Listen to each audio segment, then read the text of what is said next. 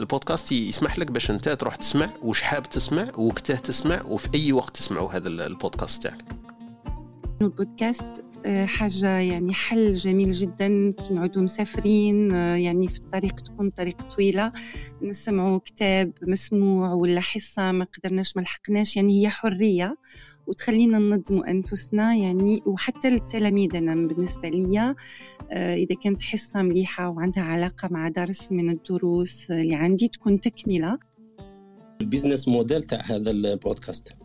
هذا البودكاست واحد كي يحط البودكاست ولا كي يحل une plateforme تاع بودكاست واش راح يربح دراهم؟ ومنين يجيب دراهم؟ هذه اللي اللي فيها شوية مشكلة pour l'instant en tout cas تلقى ضربة البودكاست في الكورونا إلا راك d'accord معايا. parce que le principe تاع البودكاست normalement كي نكونوا برا نكونوا مشغولين مثلا تكون في transport public تكون تسوق تما ما تقدرش تشوف مثلا كي تكون تسوق ما تقدرش تشوف الفيديو ولا ماذا بيك ما تمانيبيليش بزاف التليفون تاعك وتقعد تقعد تسمع الإشكال اللي كان كاين إنه الناس اللي تسوق ما, ما يقدرش يمسك كتابه وهو سايق. فالبودكاست حل لهم واحد المشكل إنه الناس تقدر تستمع إلى هذاك البودكاست بدل من الراديو. في أمور تهمهم مثلا إذا كان في أمور طب يتبع في الطب يسمع إلى بودكاست يحكي على الطب.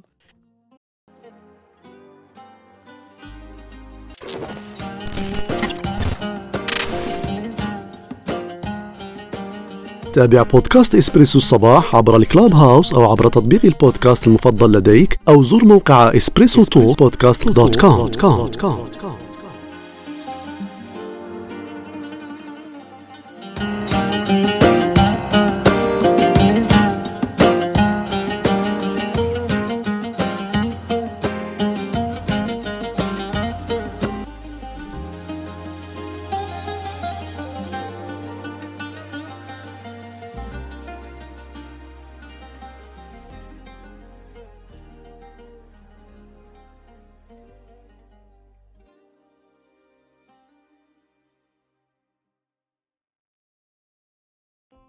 السلام عليكم ورحمة الله تعالى وبركاته. أهلا وسهلا بكم في هذا اليوم الجديد السعيد علينا وعليكم إن شاء الله. نرحبوا بخوتنا اللي يستمعون إلينا الآن ونرحبوا بخوتنا في الركح ولا في stage كما يقال.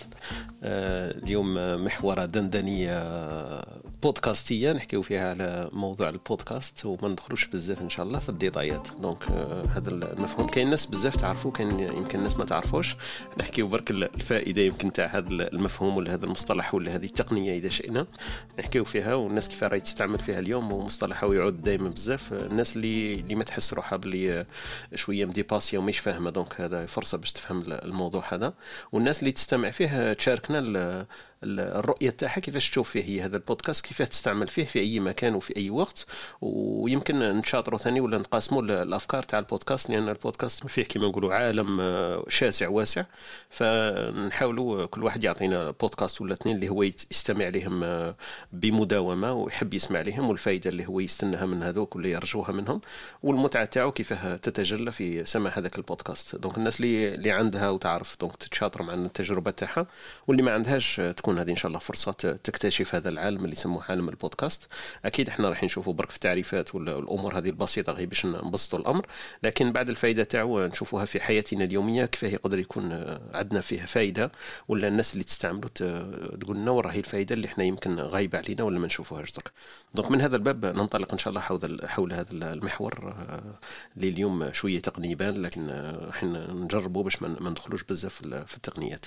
نبداو إن شاء الله بالتعريفات. كأرض الأرضية وكانطلاقة اليومية تاعنا مع إسبريسو صباح. نحكيو إن شاء الله ما هو البودكاست مع خالتنا.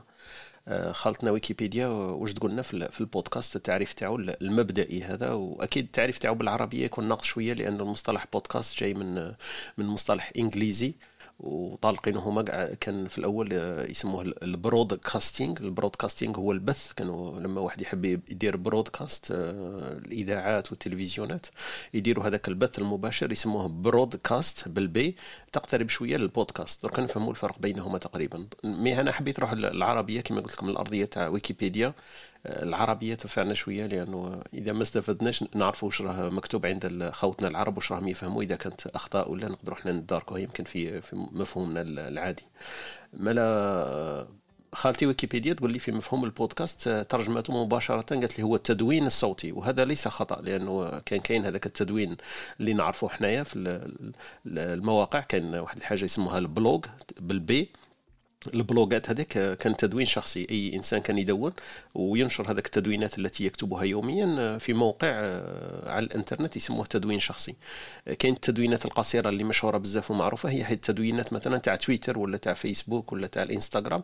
هذوك ثاني يسموها تدوينات بما أنه الإنسان يكتب ما ما يجول في خاطره في هذاك اليوم ولا في هذيك اللحظة يسموها تدوين. لكن الفرق بين التدوينات الأخرى وهذا التدوين أنه صوتي في البودكاست. البودكاست ينتقل فقط ولا نقدر نستعمله آه، عبر حاسة السمع فسموها التدوين الصوتي أو البث الصوتي أو البث الجيبي أو البودكاست.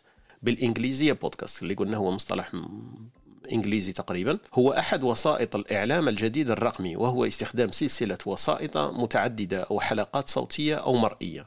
يمكن الاشتراك بها أو متابعتها بحيث يتم تبليغ المشترك عند نشر أي تحديث.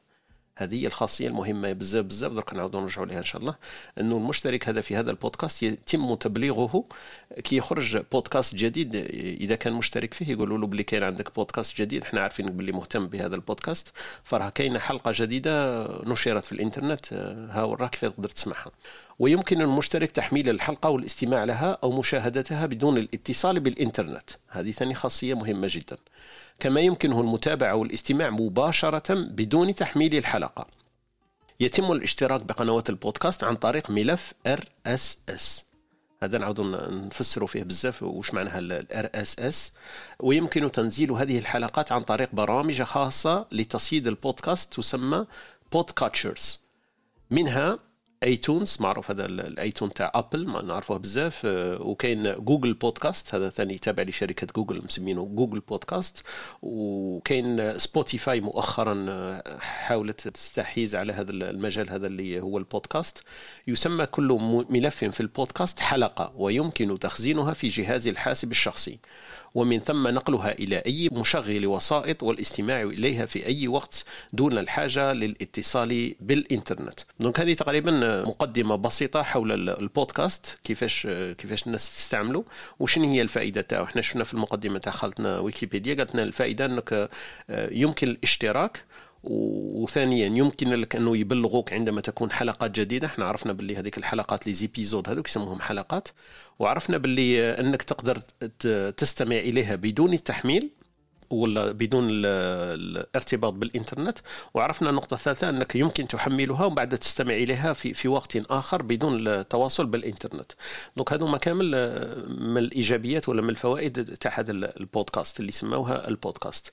آه، المدونة أو التدوين الصوتي بالعربية إذا حبينا نختصروا المفهوم هذا ولا نبسطوه بكلمات عربية يسموه التدوين الصوتي نعاودوا نرجعوا للملف ال RSS وشنو هو ال RSS ال RSS بالإنجليزية هو RDF donc site summary of really simple syndication تقريبا تقريبا ال RSS يسموها ال indexation ولا الفهرسة. آه، فهرسة المبسطة لمحتوى الموقع هذاك. donc يمكن لك الواحد يرتبط بال RSS هذا ليلاحظ ولا يراقب عن بعد التغيرات التي تحدث في الموقع هذاك ولا في في البودكاست هذاك. هذا هذا باختصار تعريف ال RSS إذا كان واحد اشترك في ال RSS هذاك الرابط ولا ال URL يسموه آه، يمكن له إذا حدث أي تغيير يبعثوا له يبعثوا له تنبيه بأنه تغيير حدث في هذاك الموقع. وفي البودكاست مهم جدا لأن قلنا لما يطلع حلقة جديدة يبعثوا لك حلقة جديدة. باش نبسطوا يمكن المفهوم تاع البودكاست. تخيل أنك مشترك في شان تاع يوتيوب بما أن الناس قاعد تسمع تعرف اليوتيوب. آه، مشترك أنت في قناة يوتيوب وفي التليفون تاعك في الجهاز تاعك الذكي.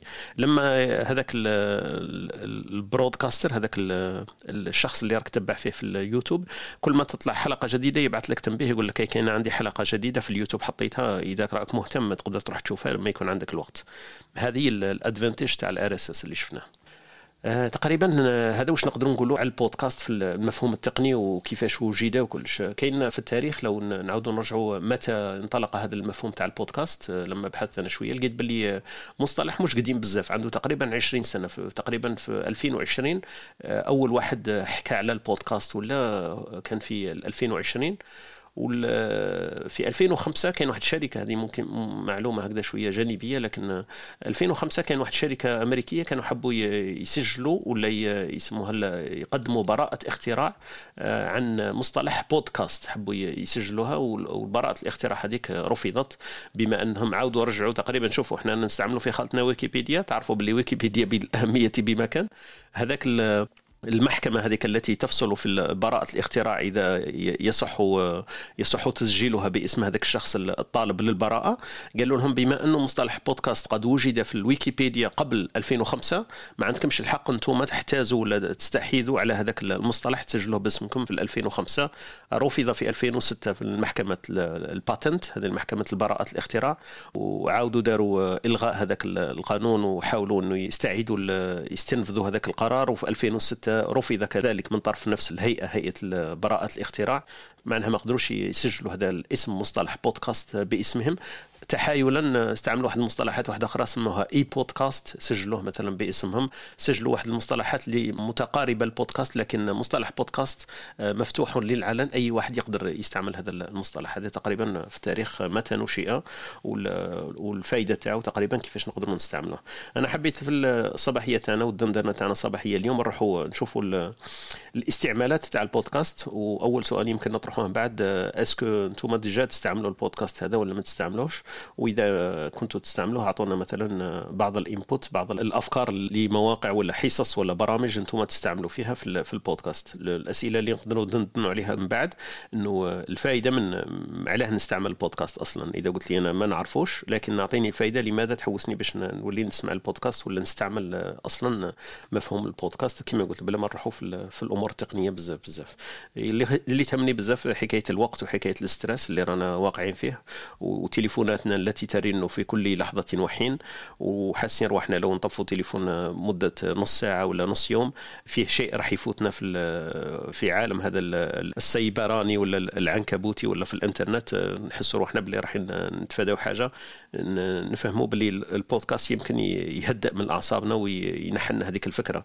إذا ما سمعناهاش live يمكن نسمعوها في مكان واحد آخر.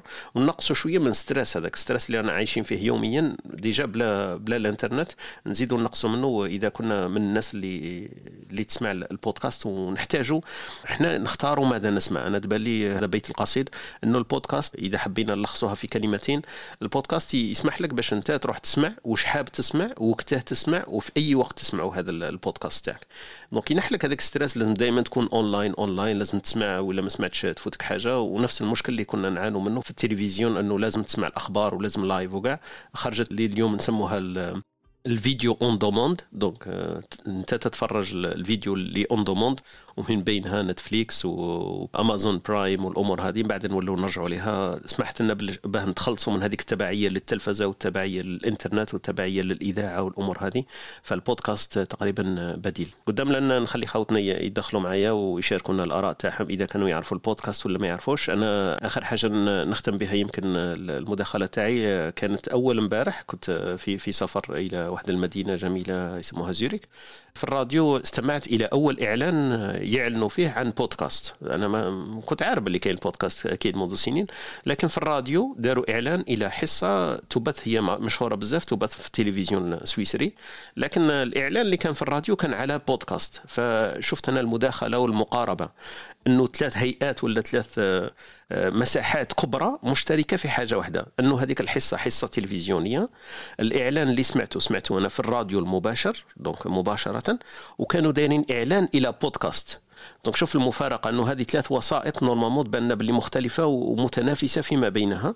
لكن اللي اثار الانتباه تاعي أنه هذاك الإعلان كان في الراديو حول إذاعة حول برنامج تلفزيوني ويبث للإشهار لهذاك البودكاست. الناس باش تروح تسمع هذاك البودكاست. فمن هذه المقاربة جاتني شوية غريبة عجيبة حبيت نشارككم فيها وكانت أول مرة نسمعها أنايا. donc أكيد كانت كاينة يمكن أنا ما سمعتهاش برك لأني مش نسمع ياسر الراديو.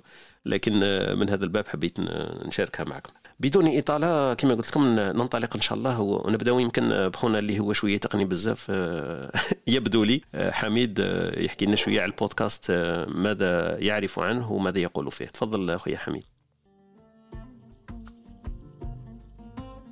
برك واحد نظن خلاص غطيت كاع ال sujet. باقي زوج صوالح برك ال RSS هذاك اللي حكيت عليه. بغيت شوية نزيد نبسطو شوية أكثر. خاطش هذاك شغل مفهوم مفتاحي في, البودكاست. البودكاست يستعملوا بزاف. بصح هو ال RSS مديور généralement مع الأول شغل تخيل كي كان بكري الإنترنت هكذا تدخل لل site internet. من بعد تخيل انت مثلا تبغي تعرف واش كاين جديد في هذاك ال site internet.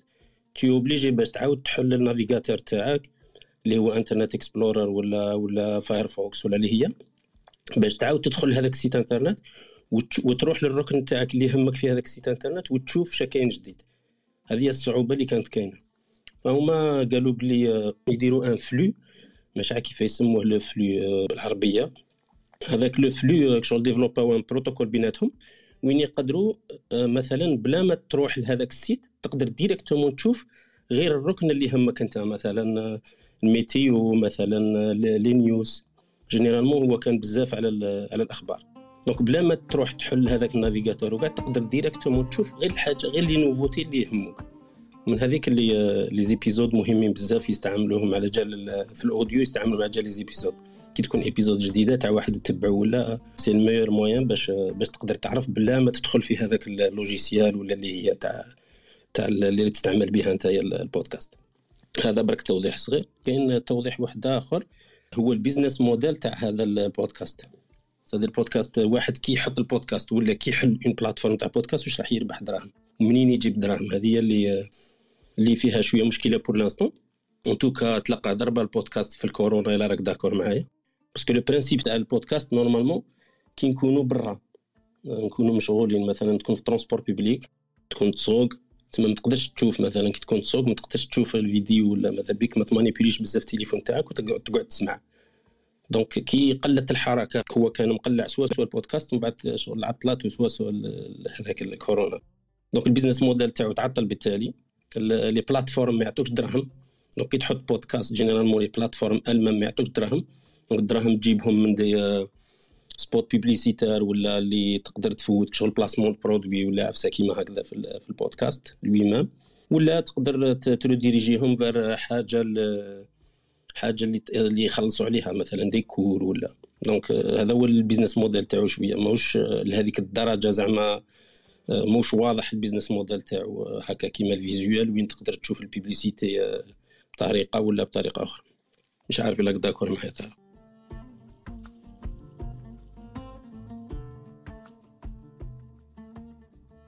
bien sûr صحيت حميد. هذول النقطتين c'est vrai أنا ما كنتش نوهت لهم حكاية الوجود تاع ال RSS كان قبل البودكاست أصلا c'est vrai وكنت أنا استعمله من 2005 يمكن ولا سبعة ولا. كنت مشترك في هكذا مواقع اللي يحكيو على التقنية والأمور هذه. c'est vrai كنت مهتم بهذوك الجانب التقني في الموقع هذاك فيمكن دير l'abonnement تاعك وهذيك هي كانت الفائده أما حكاية ال business model عندك الحق لأنه البودكاست في ذاته تقريبا مش ممكن إنك تربح منه المال وهو أصلا مش موضوع لهذيك النقطة هذيك. لكن مؤخرا ولا البودكاست ولا عنده site كبير الناس ولا تهضر عليه بزاف ولا مستعمل كثيرا.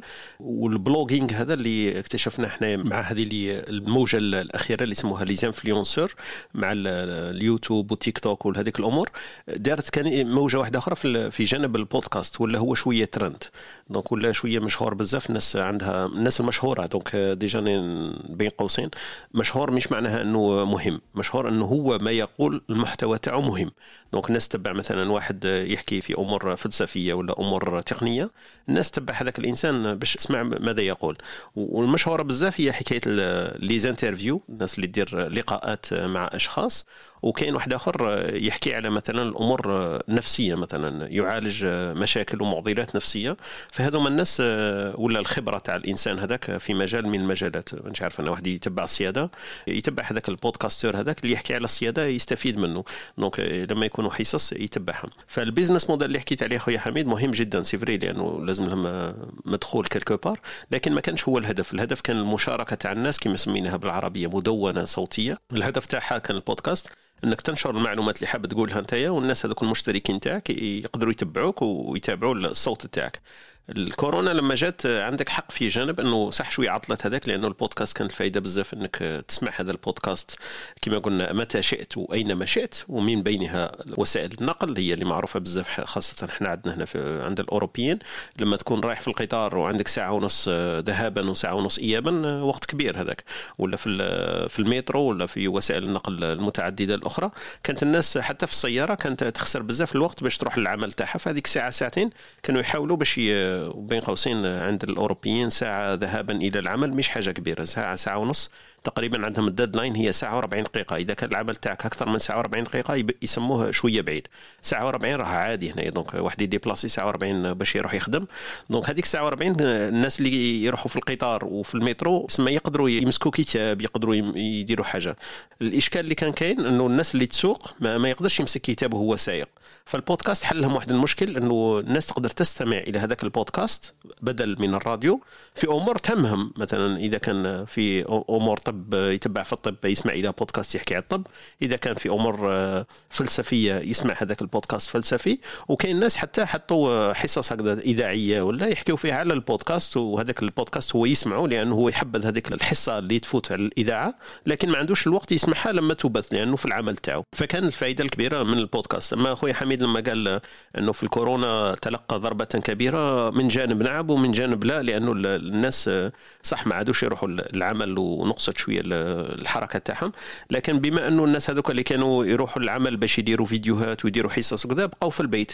فولا عندهم وقت أنه يديروا يديروا بودكاستات وانتشرت شوية البودكاستات. صح نقص الاستعمال تاعها. لكن الناس اللي تحكي على البودكاست وتسجل البودكاستات وتبثها إحنا حكينا على الصوت. هذوك بلا ما ندخلوا في ال détail هذاك أنه الناس هذوك كثروا شوية و voilà الحاجة اللي ظهرت بزاف في البودكاست وحبت تعاون البودكاست بان لي أنا هي حكاية ال Clubhouse. ال Clubhouse هزوا الفكرة أصلا لأن نحكيو على ال Clubhouse الآن هزوا الفكرة أصلا من البودكاست. هم حبوا يسهلوا إلى ال broadcaster الناس اللي كانوا ينتجوا البودكاستات. Clubhouse دات الفكرة منهم لأنه الصوت عنده بالأهمية بما كان وكانت الناس بزاف انتشرت هذه حكاية البودكاست. فحبوا يسهلوا هذاك ال medium هذا اللي هو الصوت. ال application تاع Clubhouse مبنية على الصوت. يسموها يسموها وسائط التواصل الاجتماعي الصوتية. إحنا كنا نعرفوا وسائط التواصل الاجتماعي الأخرى من بينها تويتر وفيسبوك وتيك توك ويوتيوب وهذه الأمورات. لكن الصوتي آه، كانت كاينة البودكاست والتي الآن آه، يعني تحل محل هذه الأمور. هي الصوتية من بينها Clubhouse اللي نعرفوها اليوم. donc من هذا الباب أنا أتفق مع اخويا حميد أنه صح. آه، كانت كاينة ضربة شوية الحكاية الناس ما تروح للعمل تاعها وتاخذ وسائل وسائل التواصل آه، العادية ولا وسائل النقل العادية باش تسمع البودكاستات. لكن الناس اللي كان عندها متسع من الوقت باش تسجل البودكاستات اشتهرت. كاين واحد المثال نعطيه لكم ونختم به يمكن المداخلة الآن. أنه كاين واحد شخص مشهور جدا عند الأمريكان أنا كنت نتابعه بزاف واسمه جو روغن جو روغن هذا كان ممثل وكان رياضي وكان كذا عنده بزاف القبعات كان في عمل في مجالات متعددة. عنده تقريبا واحد ثمان سنوات بدأ يعمل بودكاست. يسجل في هذاك الصوت تاعو ويعمل لقاءات مع ناس مشهورين هكذا شوية ولا ناس مختصين مثلا في التدريب الرياضي ولا في التدريب النفسي ولا ممثلين ولا مشاهير ولا كذا. عمل هذاك البودكاست. مدة ثمان سنوات. مؤخرا عندها سنة ولا سنتين شركة كبرى اسمها سبوتيفاي تعرفوها. شركة سبوتيفاي اشترت البودكاست هذاك تاعو ال licensing معناها البراءة إنه تستعمله. اشتروه ب 800 اسمعوا مليح 800 مليون دولار. جو روغن باع أنه سبوتيفاي تستعمل اللقاءات التي يبثها ب 800 ألف مليون دولار. مش معناها أي واحد درك يقدر يبيع ب 800 ألف دولار ومش معناها لكن هذه تبين الأهمية تاع هذا الوسيطة هذه ولا الآلة ولا هذا ال medium اللي يسموه البودكاست. جو روغن أكيد في السنة الأولى ماهوش هو اللي كان مشهور حتى يبيعوا بهذا المبلغ. وأكيد في الأخير ثاني مش مش دليل أنه الناس كلها اللي تعمل بودكاستات راح تبيعها بملايين الدولارات لكن بين برك باللي الاهميه تاع الناس أنه تستعمل الصوت لبث محتوى معين ولا مميز بنوعية مميزة آه، راهي ماهيش حاجة كما نقولوا سهلة والناس تقدر تربح منها الأموال. إذا كان المحتوى هذاك صح يستاهل. من بين مثلا نعطيك مثال جو روغان من بين الناس اللي استضافهم استضاف رؤساء دول قدم. استضاف مثلا إيلان ماسك استضاف مثلا مشاهير في عالم startup والشركات التقنية. استضاف أناس هذو فاعطى له اعطى له هذيك شوية الأهمية هذيك للبودكاست تاعو. donc من هذا الباب. نحكيو بعد مثلا كيفاش نقدروا نستعملوا البودكاست. لأنه البودكاست في ذاته مش برنامج. البودكاست في ذاته وسيط برك هكذا. لكن كيفاه نستعملوه؟ كاين واحد التطبيقات لازم نسجلوها عندنا ولا نشارجيوها عندنا نحملها عندنا ولا نستعملها في هاتفنا لنستمعوا نستمعوا للبودكاستات الأخرى. بعد ندخلوا يمكن في الجانب التقني إذا كان يهم الناس لكن البودكاست ك medium كمحتوى في ذاته هذا الأمر اللي يهمنا اليوم. وكيفاش يمكن نستفيدوا منه؟ بما أنه راه أمر أصبح عادي عند المجتمعات اللي نعرفوها إحنا طلعت معنا أختنا سهيلة وأخونا عبد الرحمن. ندندن في هذه الصباحية كما قلنا عن موضوع البودكاست. اللي يبان هو شوية تقني لكن مش كيجب اللي تقني بزاف بزاف حتى يصعب الناس الأخرين باش كما نقولوا باش باش تعرفوا ولا تستعملوا. فرحب بخوتنا اللي طلعوا معنا سهيلة وعبد الرحمن ولينا. فأهلا وسهلا بكم في هذه الصباحية. تفضلي أختي سهيلة. صباح الخير والسلام عليكم كلكم وموضوع هايل. بما يخص البودكاست أنا يعني عرفته عندي واحد أربع سنوات وهو يعني حرية يعني كنت نروح الموقع تاع الإذاعة هذه ومن ثم نروح نشوف بودكاست ونختار الموضوع يعني ولا ال émission اللي حابة نسمعها يعني سلسلة ولا حاجات اللي حابة نسمعها. يعني إذا كان ممكن الأخ خالد يقول لي كيف إذا كان موجود يعني موقع فيه كل الاذاعات وفي كل البودكاستات وأنا نقدر نعمل برنامجي يعني لأنه البودكاست حاجة يعني حل جميل جدا. كي نعودوا مسافرين يعني في الطريق تكون طريق طويلة. نسمعوا كتاب مسموع ولا حصة ما قدرناش ما لحقناش. يعني هي حرية وتخلينا ننظموا أنفسنا يعني. وحتى للتلاميذ أنا بالنسبة لي إذا كانت حصة مليحة وعندها علاقة مع درس من الدروس اللي عندي تكون تكملة ونمد التلاميذ تاعي الرابط لهذيك الحصة باش يسمعوها. إذا كان ممكن خالد يعطيني يعني طريقة أخرى وحديثة باش نوصل لكل البودكاستات ولا كيفاه لأني كل مرة نروح للإذاعة ولا للموقع هذاك ونختار ونشوف الساعة اللي كانت عليها هذيك الحصة ونروح لها يعني متعب شوية ولكن إذا كان في حل جديد ماذا بيا نعرفه. وشكرا لكم جزيلا على هذا الموضوع الرائع. سلام. بارك الله فيك أختي سهيلة. الجواب على سؤالك أختي سهيلة سهل صعب في نفس الحين. البودكاست من الأمور الإيجابية فيه كما قلنا فيها موضوع ال RSS هو الاشتراك في هذاك ال feed يسموه بالانجليزيه مش عارف يسموه ال feed ولا ال flux. donc هذاك ال feed تشتركي فيه ويصلك كل جديد لما الحصة هذيك تبث. المشكل اللي فيه إنه مش ممكن إنه يعملوا اجريجيشن مش ممكن إنه يحطوا كل الفكرة اللي طرحتها إنه يحطوا كل البودكاستات التي تذاع في العالم يحطوها فيه.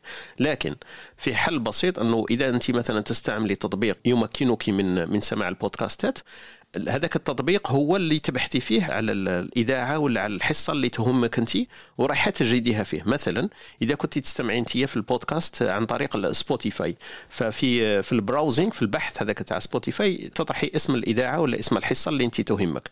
وإذا كانت هي تبث عن طريق ال RSS اللي حكينا عليه هو بالأهمية بمكان أكيد سبوتيفاي يكون تلقى هذاك ال RSS تاع البث تاع هذيك الحصة اللي أنت تهمك.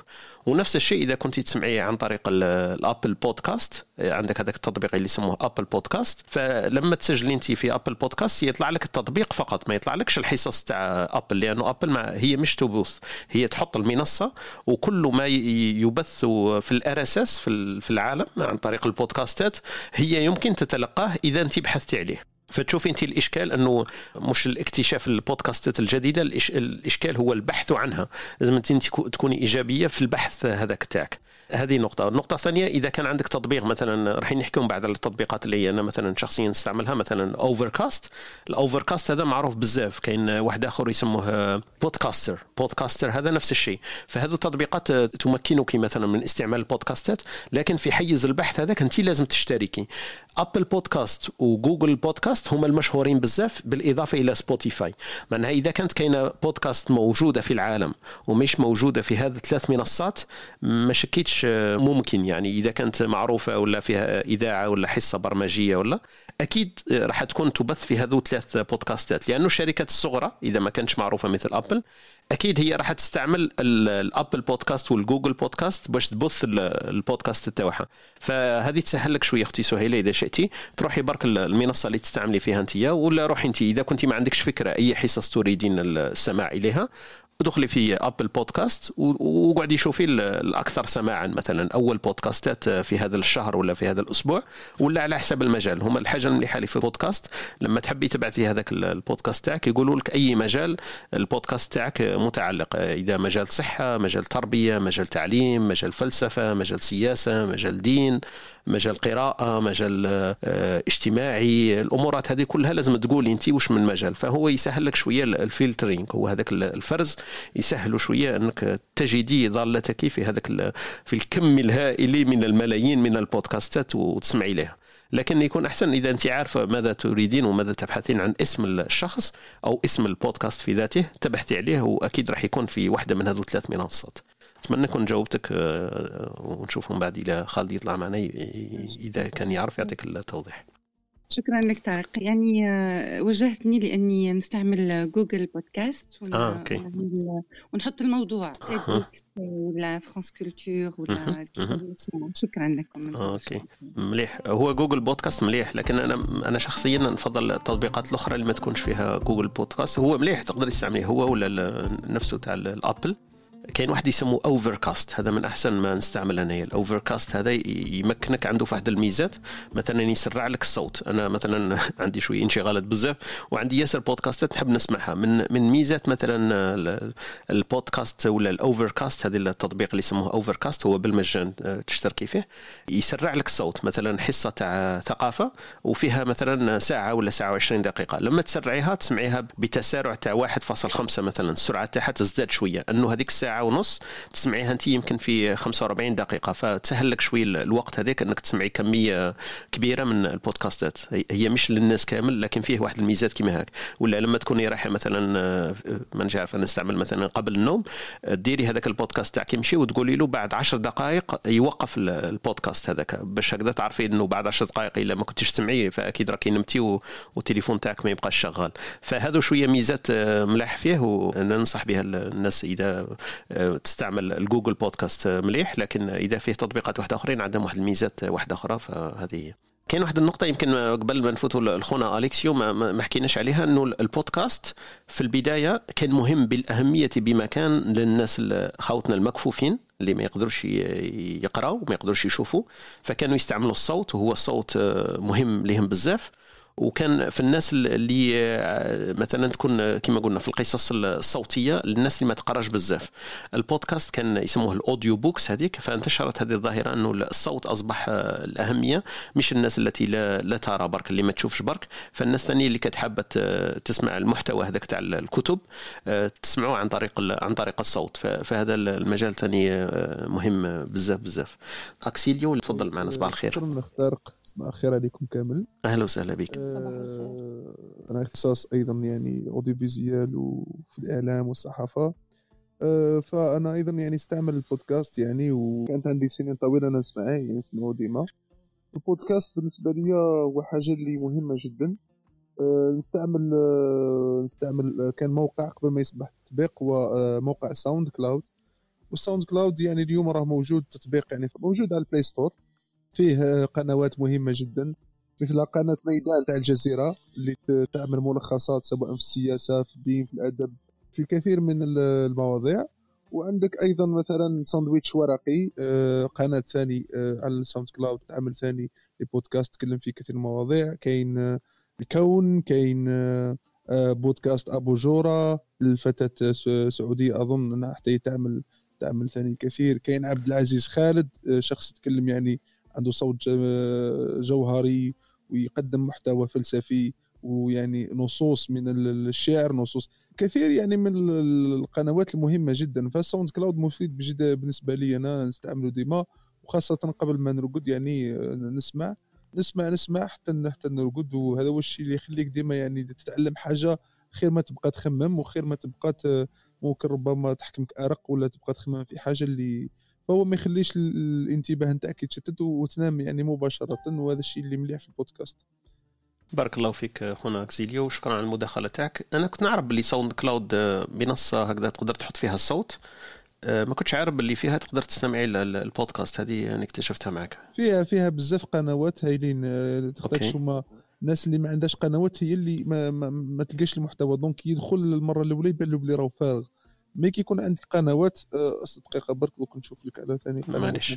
حابة تستفاد منها. معليش بارك الله فيك. لا هو التطبيق ساوند كلاود كما قلت لك هو كان معروف إنه منصة يمكنك تحط فيها الصوت والناس تستمع إليه لكن إنه هو ساوند كلاود يستعمل كبودكاست كتسجل فيه وبعد تعاود تسمع الحلقات كما قلت فيها. ما كنتش على بالي بها هذه قناة روات تلقاو ثاني قناة بيبر آه ساندويتش ورقي راديو النجاح.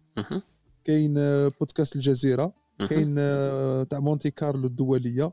تاع مونتي كارلو الدولية ثاني عندها قناة.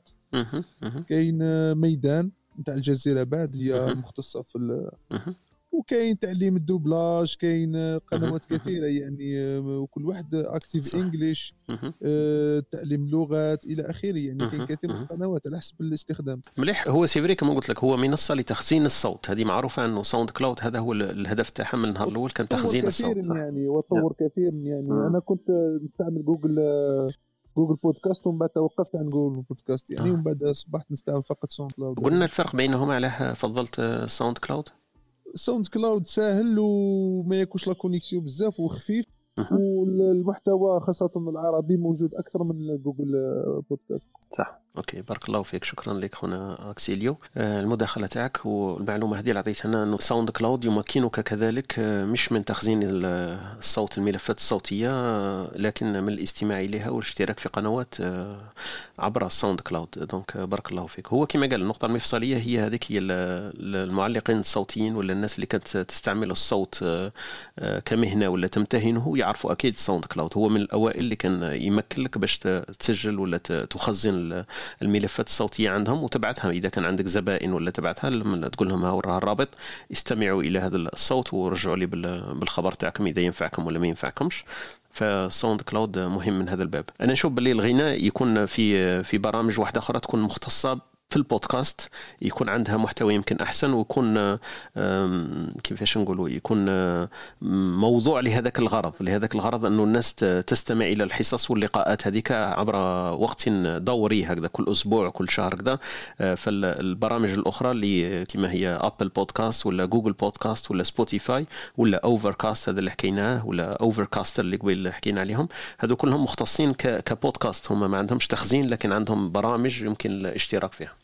بارك الله فيك على كل حال خونا اكسيليو أختي وهبه نعود نرجع لك آه، حول التساؤلات والأسئلة آه، إذا عندك. تفضلي. لأنه لأنه بما أنه اليوم مجالكم وأنا اليوم راح نطرح الأسئلة. بالنسبة للاستعمال يعني البودكاست في العالم العربي حبيت نعرف إذا موجودة يعني إحصاءات. آه، أعرف أنه مستعمل يعني ومعروف في عند العالم الغربي أكيد. بما أنه كان بودكاستات معروفة جدا والناس يعني أصبحوا مشاهير يعني بفضل البودكاست. آه، أعرف أنه في الجزائر أول مرة نسمع البودكاست جزائري كان مشاهو. ومشاهو هم اللي داروا مرة لقاء مع رياض أبركان. وهو بعد لنا بعث لنا البودكاست هذاك وين بديت نسمع يعني ونبحث على البودكاست.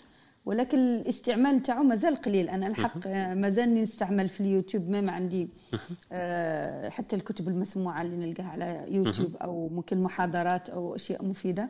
آه، ما زلني ما زلني على اليوتيوب طبعا رغم إنه عنده مساوئ كثيرة إنك لما تخرج من اليوتيوب ينقطع يعني الفيديو ما زال عندنا هذا المشكل. آه، لكن فقط حبيت نعرف العالم يعني العربي ها؟ هو العالم العربي إذا كان هناك إحصاءات. العالم العربي أنا كما قلت لك أنا كنت نسمع البودكاستات منذ تقريبا 15 سنة عصر الديناصورات.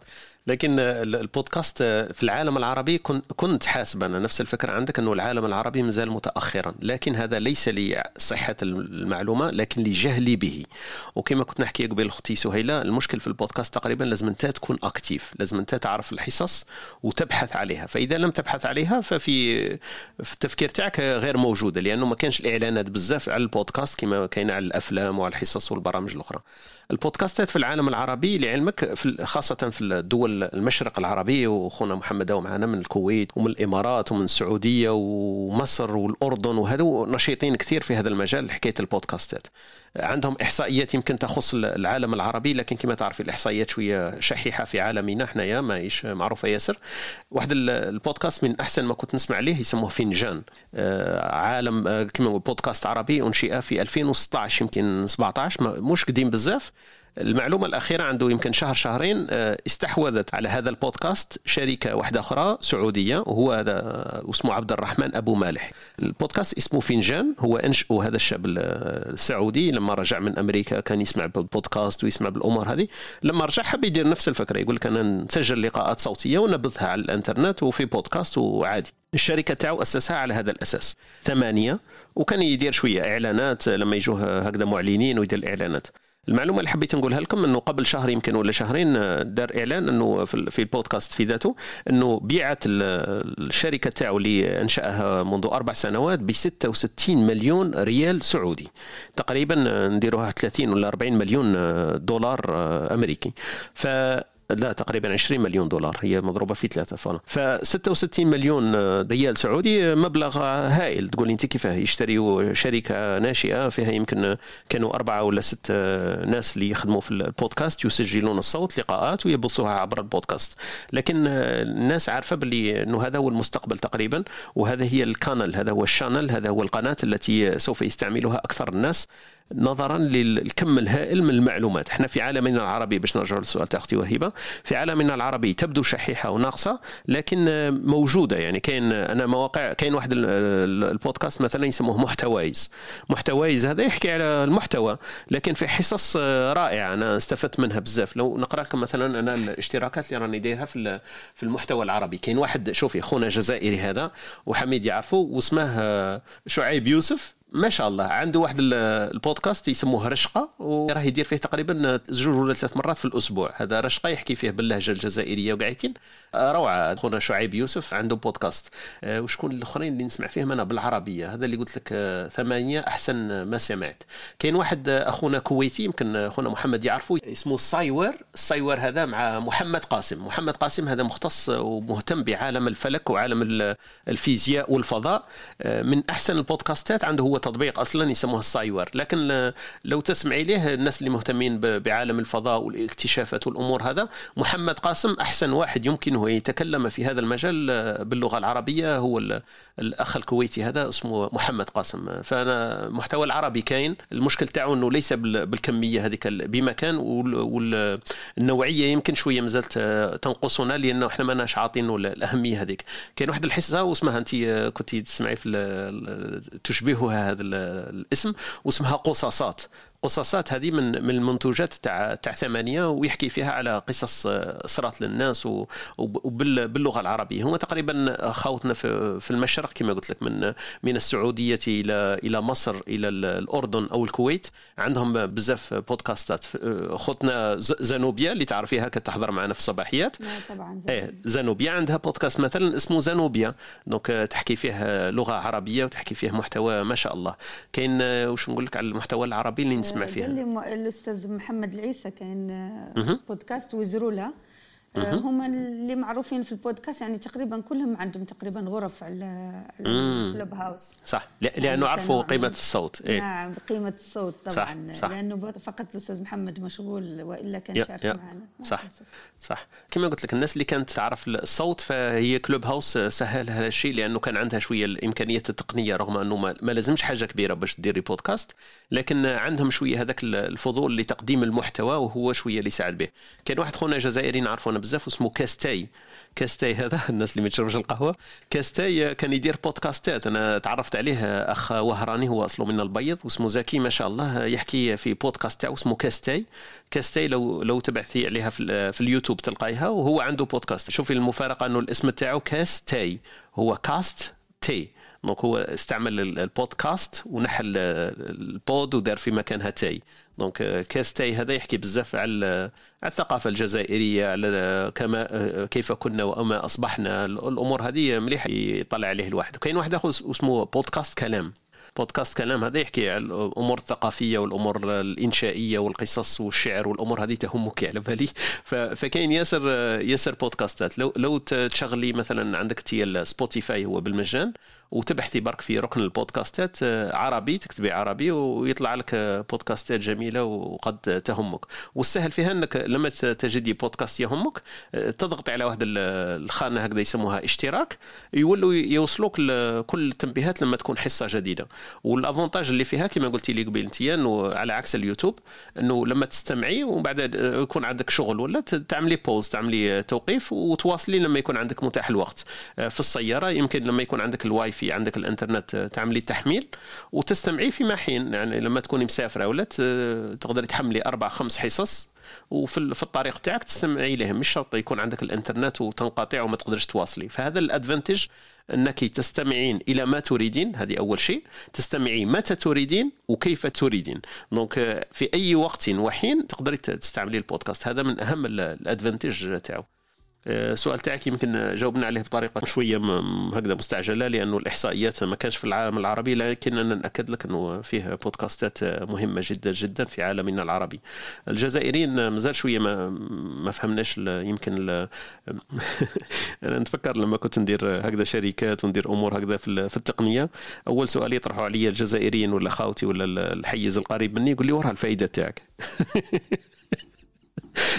يقول لي وراها الفائده تاعك تاعك راح دير هذه الشركة ولا راح دير هذا المشروع هذا؟ الفائده تاعك وين راها الإنسان إحنا الجزائري شوية بطريقة هكذا مباشرة يحوس على الربح السريع يحوس يشوف يعطيني الفائده tout de suite ولكن الفائده تجي ما تجيش هكذا مباشرة آه، عباز يسيل. لازم تبيع حاجة وتربح وفائده وطبق. هما ما يشوفوش ما يشوفوش الفائده هذيك لما تعمل بودكاست والأمور هذه voilà. آه، خونا حميد عاود رجع معنا ما نعرف إلا حميد آه، كان تسمع اسمح لي أستاذ طارق نضيف حاجة يعني بما إنه الموعد نتاعي يومي ومرة كنت نحكي مع زوجي يعني قلت له إنه موعد هو الجميل في الغرفة نتاع الأستاذ طارق إنها بودكاست قلت له ما تعرفش ممكن نولوا مشاهير يعني لما لا؟ صح. ربما عندنا فايدة يعني بالإضافة لإنه ناس تجي وتستمع لنا أكيد وممكن الناس تاخذ أشياء من هذه النقاشات ولكن صح. ممكن البودكاست هذا ينجح ولما لا. أكيد أكيد. الامل دائما يبقى موجود. صح صح. بارك الله فيك. لا لا شكرا لك وشكرا للزوج تاعك آه، بالمناسبة. لكن إحنا على بالنا بلي هو يستهلك الوقت time consuming كما يقولوا. يستهلك الوقت والمجهود مش بالسهل هذاك باش ديرو. القصة تاع البودكاست تاعنا إحنا الناس اللي ما يعرفوهاش بديناها في نوفمبر 2020 أنا وحميد آه، في اللقاءات الدردشية والدندنة تاعنا أنا وحميد قلت له علاه ما نديروش بودكاست parce que عندك آه، ما شاء الله أفكار وعندك كذا ونحكيو في هذه الأمور. بدأت فكرة البودكاست إحنا تاعنا هذا استوديو تي إف إم بديناه في هكذا في دردشة ودندنة. أنا كانت عندي الاهتمام هذاك البودكاست لكن ما كنتش متحفز في الكورونا. voilà أكيد كان عندنا فرصة وعندنا الوقت وبدينا نسجلوا أول تسجيلات. فلما تروحوا تلقاو بودكاست تاعنا الأولى كانت دندنة بيني بين حميد حول موضوع التربية مثلا تربية الأطفال حول الشاشات كيفاه الأطفال هذو يستعملوا الشاشات في البيت كيفاه نقدروا نكونترولوهم الديليما هذه بين الأولياء والأبناء. نعطي له الإنترنت ما نعطيلوش نشري له آيفون ما نشريلوش يستعمل تليفون بزاف. كنا نحكيو على اللغة العربية كيفاش نعلموا ولادنا اللغة العربية لما ما نكونوش في مجتمع عربي. كنا نحكيو على الكتب مثلا حميد على بالي مهتم بمجال القراءة والكتب وتنميه القراءة عند الأطفال كيف حتى نحبوهم في القراءة. كاين كتب مثلا درناها سميناها البودكاست واحد اللقاءات سميناها دردشه حول كتاب وقيل سميناها Book Talk. Book Talk هذا كان خير كتاب آه، نكونوا طلعنا عليه ولا نكونوا قريناه ونحكيو فيه المحتوى تاعو واش استفدنا منه وعلى واش يحكي. إذا كان إنسان آه، أهمه الأمر يقدر يقرأ هذاك الكتاب. آه، كانت هكذا البدايات تاع البودكاست لما درناه. لكن voilà كان شوية تحفيز تاعنا لأنه إحنا عندنا كان شوية المحتوى كنا حابين نقاسموه مع الناس. وما يروحش هذاك. والهدف تاعنا الأول والاخير هو التوثيق برك. donc الحكايات اللي نحكيوهم ولا الأمور اللي نسجلوهم حنايا يجي يجي نهار يمكن الإنسان يستفيد منهم ويلقى هذاك الحصص ما تروحش الهضره تاعنا هباء منثورا ومنها استقيت أنا حكاية البودكاست استعملتها في ال Clubhouse. فال Clubhouse يمكن تلقى مع ناس واحد آخرين هما يحكي وأنا نحكي. لكن لما يحكي ما تروحش الهضرة هذيك تاعي أنا نعاود وهما يعاودوا. فمن هذاك الباب إحنا فكرنا كيفاه ندمجوا بين التقنيتين حكاية ال Clubhouse والبودكاست. فنسجلوا اللقاءات تاعنا. لما لما يجي أمر ما نعاودوش نحكيو فيه ما نعاودوش نطرحوا نفس السؤال ما نعاودوش نطرحوا نفس الرأي ما نعاودوش نطرحوا. وأي واحد مثلا ما كانش يحضر معنا في الصباح ولا في المساء لالتزامات وكذا يقدر يعاود يرجع يقول لك voilà أنا في إسبريسو. الصباح حكاو على على حكاية مشكل الأرق في النوم. أنا ما نقدرش نرقد. بصح هما حكاو عليها. نقدر نروح نشوف البودكاست تاعهم.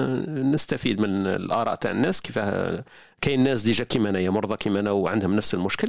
كيفاه الناس راه تحل فيه كيفاه راني نحل فيه وعلى الأقل يكون عندي المعلومة هذيك مسجله وموثقة. من هذاك الباب أنا استعملتها. بصح في بالي أنا ال Clubhouse راح يعاود يدوا الفكرة تاعنا هذه اللي إحنا بديناها من الأوائل إنه يعاودوا يسمحوا للناس تولي تسجل البودكاست تاعها وتولي تبث وهما من لحد الآن كان ممنوع إنك تسجلي البودكاست اللي قال مباشر. إحنا استعملنا شوية تحيل تقنية هكذا كيفاش نسجلوا البودكاست تاعنا في ال live.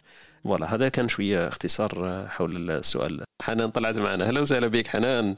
صباح الخير السلام عليكم. صباح الخير حنان كيف حالك وأحوالك؟ إن شاء الله تكونوا بخير. في الحقيقة الموضوع جميل جدا لكن المشكل ما عندناش وين نكتبوا قائمة البودكاست اللي يطرحوهم الناس و يعني آه، لازم تكون عندنا ذاكرة قوية. لا نقدروا نسجلهم. شوفي درك نديروا في لما نبث أنا الحلقة هذه نعاود نكتب الاقتراحات في ال show notes هذوك. نقدروا نسجلهم. إذا كان عندك اقتراحات تقدروا تبعثوه لنا في ال private هذه نقطة مليحة حنان. الناس اللي كان كما قبيل كان معنا أوكسيديو يقدر يبعث لنا الاقتراحات تاعو. أي واحد في المستمعين يبعث لنا الاقتراحات اللي اللي هو يحب يسمعها ولا يبارطاجيها معنا. نقدروا نحطوهم في ال show notes تاعنا في البودكاست justement فقط اكتبي حنان أشهر البودكاست العربية تطلع لك آه، بالترتيب لا. يعني. أم. أنا عندي بعض القنوات نتبعها. أنا جيت من أجل القنوات الأولى لبودكاست الجزائرية. والمشكل اللي ذكرتوهم كاع راني نتبعهم يعني خصني ناس آه، أخرين. كيما تاع كاستاي كيما تاع ما شاهو؟ تبعي ما شاهو؟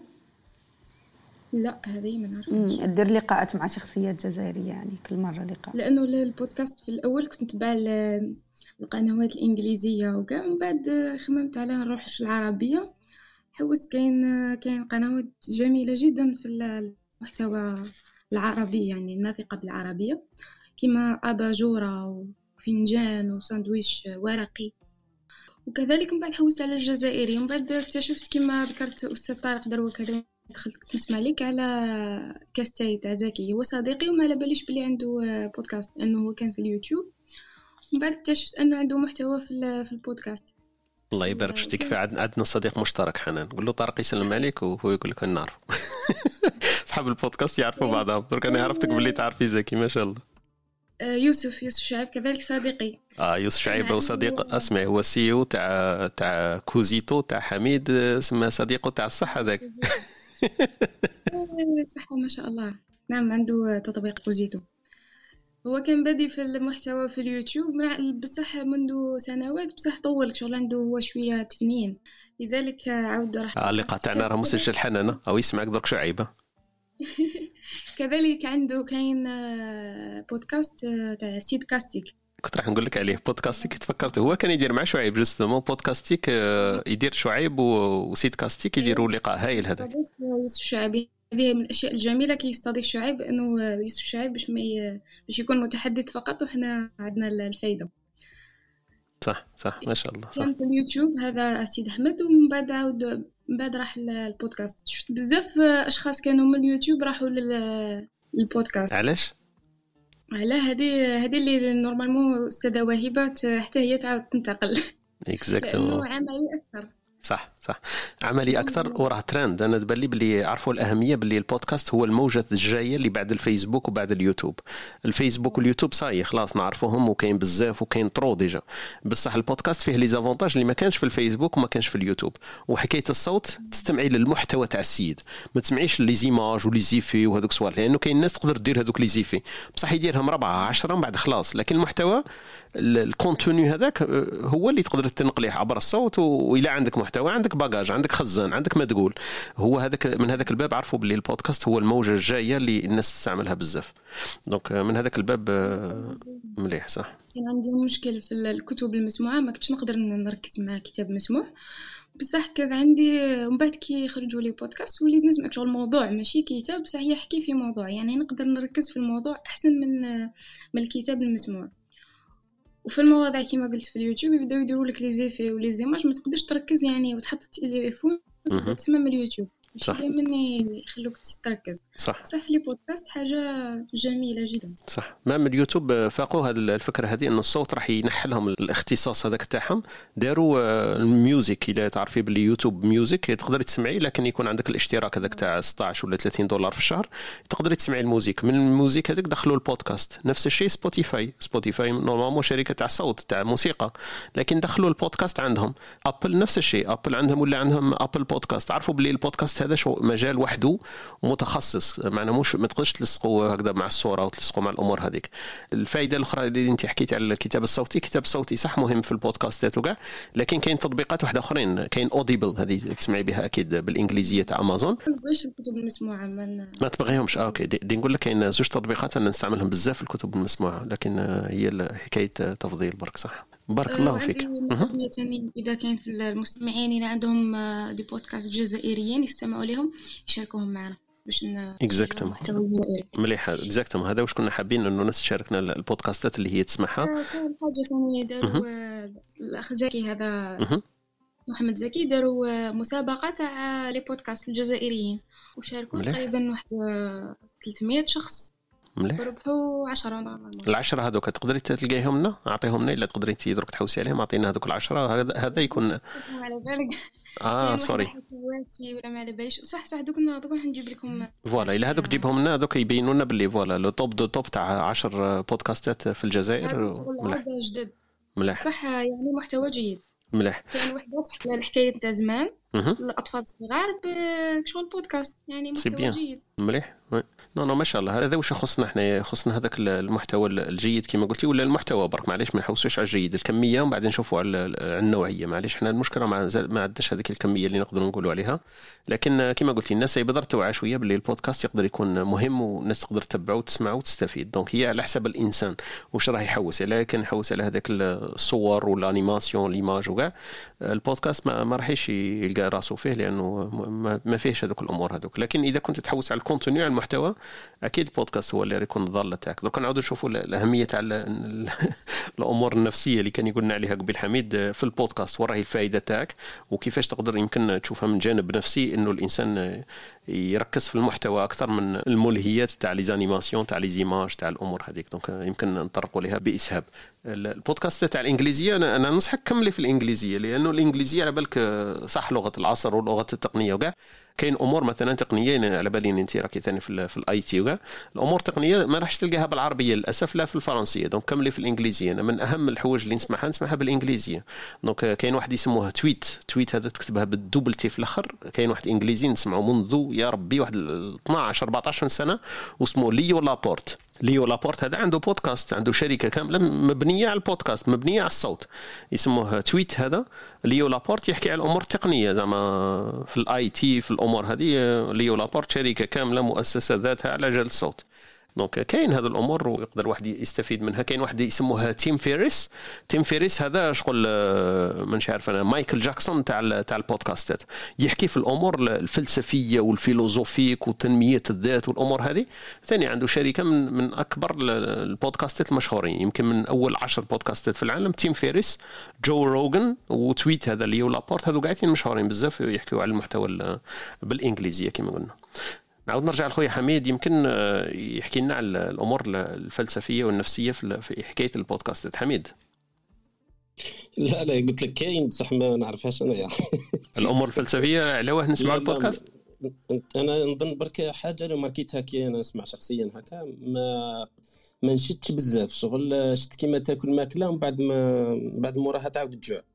شغل ما تشدش بزاف. هذه صرات لي مشكلة مع البودكاست. ما عرفتش إذا عندكم نفس المشكلة ولا لا لا. حتى أنا نعاود ممكن نقرأ عليها ولا نشوف فري بريزونطاسيون ولا surtout الا كانت حاجة فيها شوية تركيز ماشي شغل هضره وخلاص. donc أه، مش عارف حسيت هذه l'inconsistance حسيتها في البودكاست. ما عرفتش غير أنا ولا ولا أنتم ثاني حسيتوها.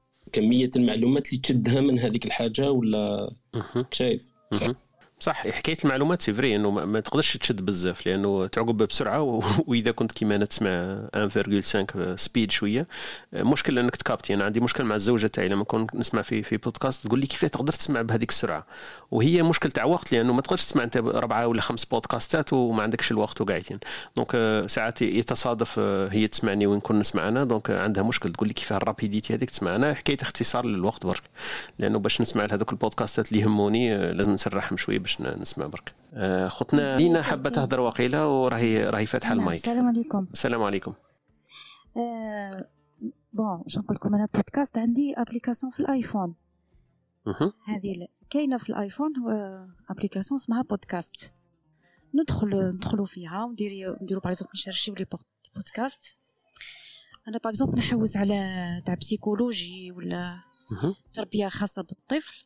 ندير search نكتبها وندخل ويخرجوا لي notifications كي ندير suivre donc في الايفون je pense هاد الميزه يعني هي ال Apple Podcast هي هذيك ال violet اللي فيها شغل antenne إيه هو اسمها هكذا بودكاست je sais pas bon entre parenthèses je suis non-voyante سما نستعمل بزاف الحاجة audio صح كيما البودكاست هذه تساعدني كيما كنت على Audible نعرفها Audible في دي بي راه plusieurs كاين بزاف صح donc في الآيفون كاينة هذه البودكاست هكذا مكتوبة صح بودكاست. صح. هي هذيك هي مالا نفسها تاع Apple Podcast هذيك هي. هذيك هي صح صح كي نديروا les recherches يخرجوا لنا يعني كاع الميادين اللي كاينين. exact donc ما بيش est-ce que في الأندرويد كيفاش يقدروا هي في الاندرويد عندهم عندهم واحد الحاجة يسموها Google Podcast تقريبا parce que آه أندرويد تابع لجوجل تقريبا. يسموها ثاني Google Podcast. هذيك نفسها المقاربة ولا المماثلة تاع Apple Podcast ولا هي البودكاست نفسها. ونقدروا نبارطاجيو نديروا un lien نقدروا نكوبيوه ونرجعوها vocal نبارطاجيوها في الواتساب نبارطاجيوها. exact بارك الله فيك. يعطيك الصحة المداخلة والمعلومة هذه. وكاين تطبيقات واحدة أخرين كما اللي قلت لكم عليهم هذوك قبيل Overcast و Podcaster وهذو الأمور. يسهلوا شوية يسهلوا شوية حكاية les avantages هذه حكاية الوقت وحكاية التسريع وحكاية 10 دقائق زعما ديروا قبل النوم 10 دقائق عاود يطفى حكايه كما قالت لنا اختنا ليليان هذه حكاية المشاطره تاع الصوت هذاك تاعنا تسريع السماع هذو الأمور. نعاودوا نرجعوا برك. يمكن النقطة اللي حكى عليها حميد وحكاية الاستفادة انه الواحد ما يكابتيش بزاف المعلومات من البودكاست. البودكاست كما قلنا فيه المحتوى بزاف لكن إذا أنت يهمك هذاك المحتوى راح دير stop ودير ترجع وتعاود تسمع. أنا تصرى لي بزاف لأنه في les applications كاين les avantages هذوما. أنه عندك مثلا دير رجوع 30 ثانية ولا تسرع 30 ثانية وتقدر تكونتروليها فأنا souvent تصرى لي هذه أنه نسمع مثلا اسم تاع واحد ولا معلومة ولا كتاب ولا ندير هذيك ال pause ندير نعاود نرجع نعاود نسمعها زوج ثلاث مرات حتى نستوعب هذيك الفكرة اللي حابها. لكن هي البودكاست زعما باش تفهم تفهم حاجة المحتوى تاعو ça dépend زعما. اذا كان أمور فلسفية تقنية كذا هو شغل راديو ولا يوتيوب؟ بصح في ال domaine اللي أنت يهمك اللي ال domaine تحبه. كما قالت أختنا ليليانا قبل في domaine التربيه ولا فلسفة اذا كان هذاك ال domaine يهمك سما باه تسمع برك المعلومات ماشي زعما باه تستوعبها كامل. لكن أنا نستعملها من هذاك الباب. التقنية مثلا باش نبقى up to date في المجال التقني. نسمع ياسر البودكاستات اللي يحكيو على ال programmation يحكيو على ال IT يحكيو على ال réseaux يحكيو على ال start-up يحكيو على الأمور هذه. فمن باب المعلومة ماشي لازم نستوعبها. وإذا كان معلومات هكذا يفوتوا بسرعة نعاود نرجع لهم أنا. donc باش نفهم برك la vue générale ونسمع الناس وراه يتخمم ومن هذا الباب ماشي لازم واحد أنا تبان لي هكذا. بارك الله فيك. نزيد نسمع خونا محمد يمكن عنده اقتراح ولا مداخلة يقولها معنا ونكملون بعد إلى حنا نجيب لنا 10 بودكاستات الأكثر استماعا في الجزائر الفائزة بالجائزة. ولا نرجعوا للتساؤلات تاع اختنا وهيبة إن شاء الله. أخونا محمد معنا؟ السلام عليكم. وعليكم السلام محمد. أهلا وسهلا. المحتوى عندنا في الجزائر متغير شوية. باسكو الشعب بيميل حاجة ببساطه ما حاجة معقدة يهرب منها. دروك كيف دروك لقنا منظومة ولا آلية مانيش عارف أنا باش نسيو نطلعوا الوعي تاع الشعب راه شوية شوية متدني. التفاهه راه رايجة بزاف. ضحك ضحك ضحك OK. c'est vrai كيما قلنا إحنا الجزائريين مازال ناقص شوية البودكاست الناس ما يستعملوش بزاف. بصح كاين كاين بدايات مليحة؟ كاين راه كاين بدايات. voilà. دروك حنا الأخ ما تقارنش بدولة ما بيش كيما كيما أمريكان ولا فرنسا. ولا حنا عاد دولة ناشئه راه عندنا عاد 60 عام اللي دينا استقلال. أنا غادي نتعلموا. ما نقدرش نتغلقوا. نستفادوا من التجارب الأخرى. أكيد هذا أنا يعطيك الصحة وبارك الله فيك على المداخلة تاعك خويا محمد. شكرا لك صحيت. voilà voilà. كما قالنا خونا محمد آه، كاين بدايات ولكن الناس كامل ماشي هي تعرف البودكاست والناس كامل مش سهل ليها باش تستعملوا كما كان يقول لك معقد. لكن أنا تبان لي باللي جاية جاية. زعما ماهيش نهار اللي جابوا لنا الآيفونات إحنا ثاني قلنا باللي بلد معقد ومتأخر إحنا ولينا الصدارة من الاستعمال تاعو. في التلفزيون نفس الشيء وفي الأمور التقنية. لكن تجي واحدة واحدة لازم الناس يكونوا لازم ثاني نعرفوا نفصلوا البودكاست مش مديور لأي واحد. إلا كان واحد يهتم به راح يلقاه وإلا كان مش مهتم به ما نقدرش نقسموه على الناس كامل. بارك الله فيك خوينا محمد. سهيلة أختي عندك سؤال يمكن ولا عندك مداخلة حبيت تبارطاجي معنا؟ أه، شكرا. مداخلة صغيرة. هو فيما يخص التركيز أنا نظن كما قلت أه، يعني في الأول لما نسمع حاجة على بودكاست دايما نسرح يعني بعد مدة هكا نسرح. ومع الوقت في باغ الكتاب المسموع عدت يعني نعاود نعاود. ومن بعد تعلمت نركز يعني مع واش نسمع. هي سي ان اكزرسيس هي تمرين. من المرة الأولى نسرح ونخرج ونشوفها طويلة شوية. وبعدين لأنه ما فيش صورة وبعدين نتعلموا نركزوا وأنا استعملتها يعني هاد ال audio c'est مع مع بعض التلاميذ ونظن مع الوقت يتعلموا يركزوا يعني يتعلموا يستمعوا بدون ما تكون هناك صورة. وهذه حاجة مليحة نظن يعني mais c'est un exercice وصبر يعني لازم نسمعوا plusieurs fois كما قلت أنت بكري تسمع la première fois la deuxième fois ولكن مع فكرة أنك تسرع المحتوى أنا راح نجربها وممكن تكون أحسن.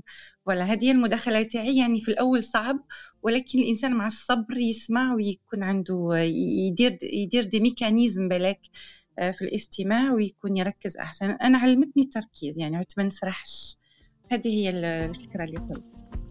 بارك الله فيك أختي سهيلة. أختي سهيلة قالت لك تسمع الكتب الصوتية. أنا أنا الاقتراح اللي كنت راح نقول له الحنان نقول له لسهيله الكتب الصوتية كاين تطبيقين أنا نستعملهم بزاف في المحتوى العربي. واحد اسمه Storytel واحد اسمه كتاب صوتي. donc هي تقريبا Storytel ولات شرات كتاب صوتي لكن في زوج مازالهم. Storytel شركة هايلة فيها كتب صوتية بالإنجليزية وبالعربية وعندهم محتوى رائع وكاينة واحدة أخرى يسموها آه، كتاب صوتي أصلا. هي هذا التطبيق.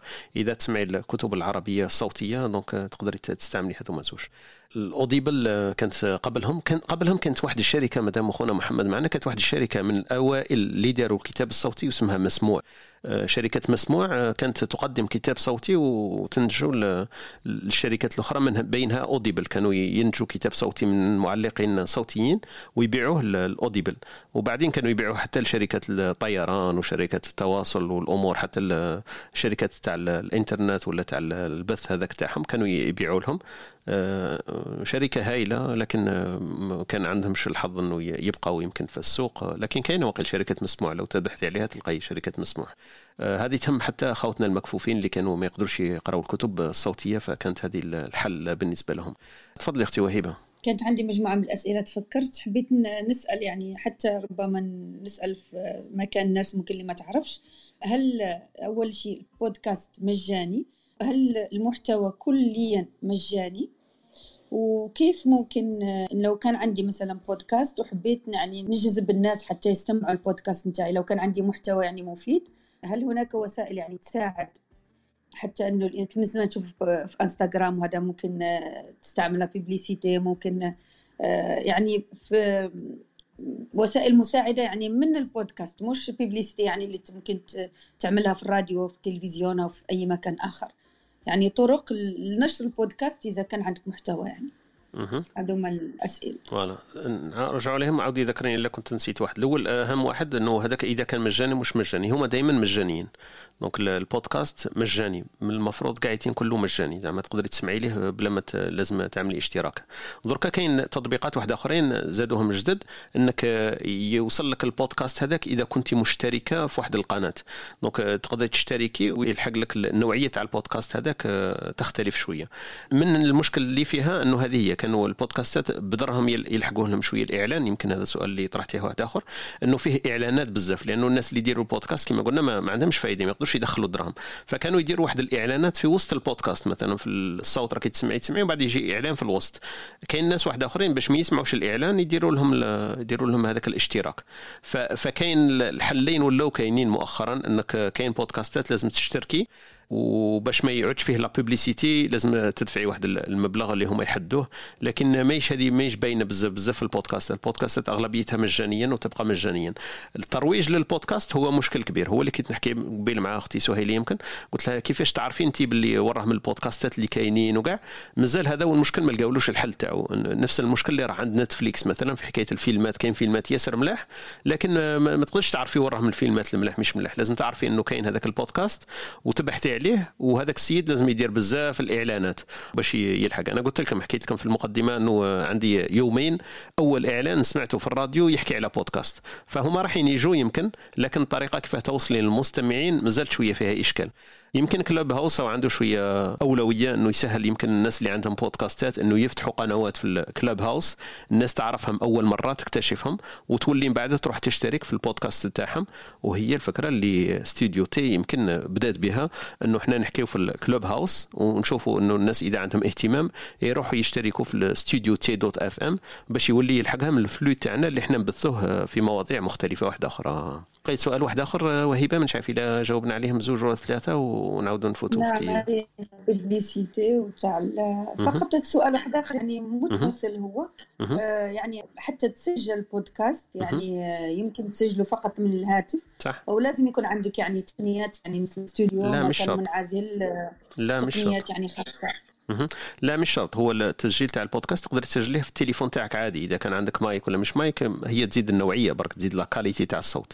لكن من تليفون عادي من سماعات عاديين يمكن تسجلي تسجلي وفي الأخير لما تكملي التسجيل تاعك تبعتي هذاك ال file هذاك تبعتيه إلى إلى واحد يمكن يخزن هذاك الملف تاعك ويعاود يبثه. هي التقنية تبدأ من فما تبدأ من نقطة إنك تبعتيه وين تبعتيه.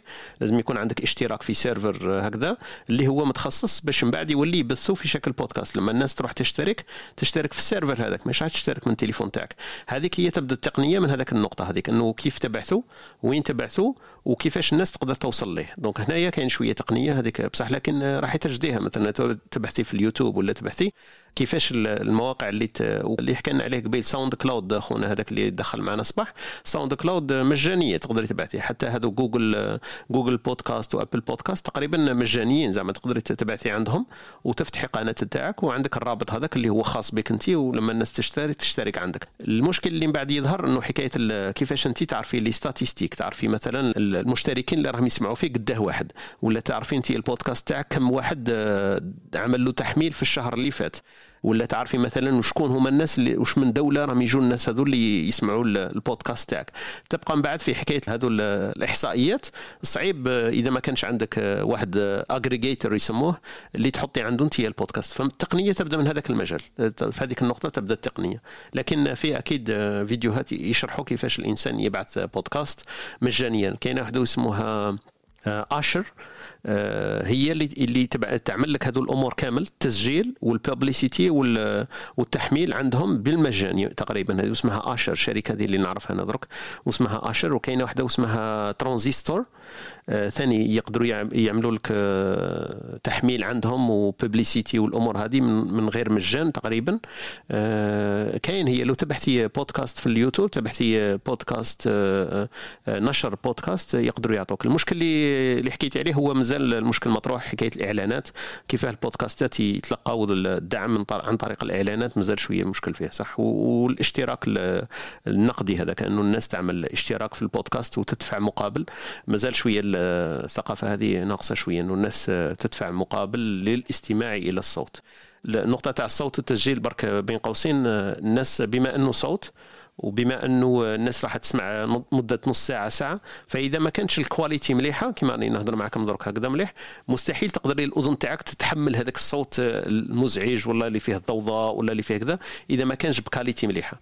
هذه بين قوسين. أما الناس اللي ما عندهمش الامكانيات ولازم يسجل برك بالسماعات وكاع إذا كان المحتوى تاعهم مليح فأكيد الناس راح تتحمل هذوك الإزعاج اللي ما كانش صوت مليح ولا النوعية مش مليحة في الصوت لكن فوالا هذه النقطة لازم ياخذها الإنسان بعين الاعتبار. بارك الله فيك. وهبة مش عارف إذا عندك سؤال آخر ولا نفوتوا لخونا عبد الرحمن؟ نرحبوا بالدكتور عبد الرحمن ونعطوا حتى يتدخل. تفضل دكتور أهلا وسهلا به السلام عليكم. أهلا وسهلا بك السلام عليكم. ابدا ما عندي والله يعني. أنا كنت صراحة استمريت يمكن سنة مع ابو آه سبوت الظاهر أو اسمه كذا تقريبا. لكني آه، تعبت من عمليه عدم التفاعل. فبودكاست كاستنج يعني أنت ترسل الصوت بس ما في تفاعل بينك وبين الناس. ما في ما في response ما في تفاعل. فتوقفت. ما أدري إيش تعليقكم وكيف الواحد ممكن ياخذ مثلا آه، ال feedback من الناس وكيف يتفاعل معاهم بعد البودكاست. بارك الله فيك. أستاذ عبد الرحمن إذا فهمت أنت كان أنت كنت تعمل بودكاست كان عندك بودكاست أنت تبثه صح؟ صحيح صحيح. آه بارك الله فيك. أوكي شكرا. البودكاست صح هذه كانت النقطة السلبية فيه إنه التفاعل المباشر غير موجود تقريبا إلا إذا الناس تترك التعليقات هذيك تاعها في الموقع. donc لازم لك أنت الأساس يكون عندك موقع ويكون محطوط فيه البودكاستات الصوتية والناس يمكن لها التعليق. على عكس اليوتيوب مثلا لو تشوف اليوتيوب لما الإنسان يحط الفيلم ولا هذاك المقطع الفيديو تاعو فيه تعليقات مباشرة ويمكن يتفاعل معها البودكاست ما فيش هذاك النقطة إلا إنه فيه مثلا مواقع واحدة أخرى تقدم الخدمات ال hotspot اللي حكيت عليه من بينها واحد منهم إنه ال hotspot يمكن لك مثلا التعليقات تاع الناس المشتركين هذوك يخلوا لك تعليق مثل زيه زي اليوتيوب نفس الشيء. وفيه برامج الآن تمكن هذا. طارق هذا سؤال مفصلي اللي حطه الدكتور عبد الرحمن أنا تفاعل. انه هل نستطيع أن نعتبر أنه البودكاست وسيلة من وسائل التواصل الاجتماعي أم لا؟ صح. صح هذه نقطة مفصلية كما قلت وهي الإشكال اللي كان عند الناس ال podcaster خاصة الناس المبتدئين اللي ما عندهمش ناس تعرفهم كثير والتفاعل حاب يعرف إذا كان البودكاست تاعو ناجح حاب الناس تسمعوه ما عجبهمش استفادوا لم يستفيدوا.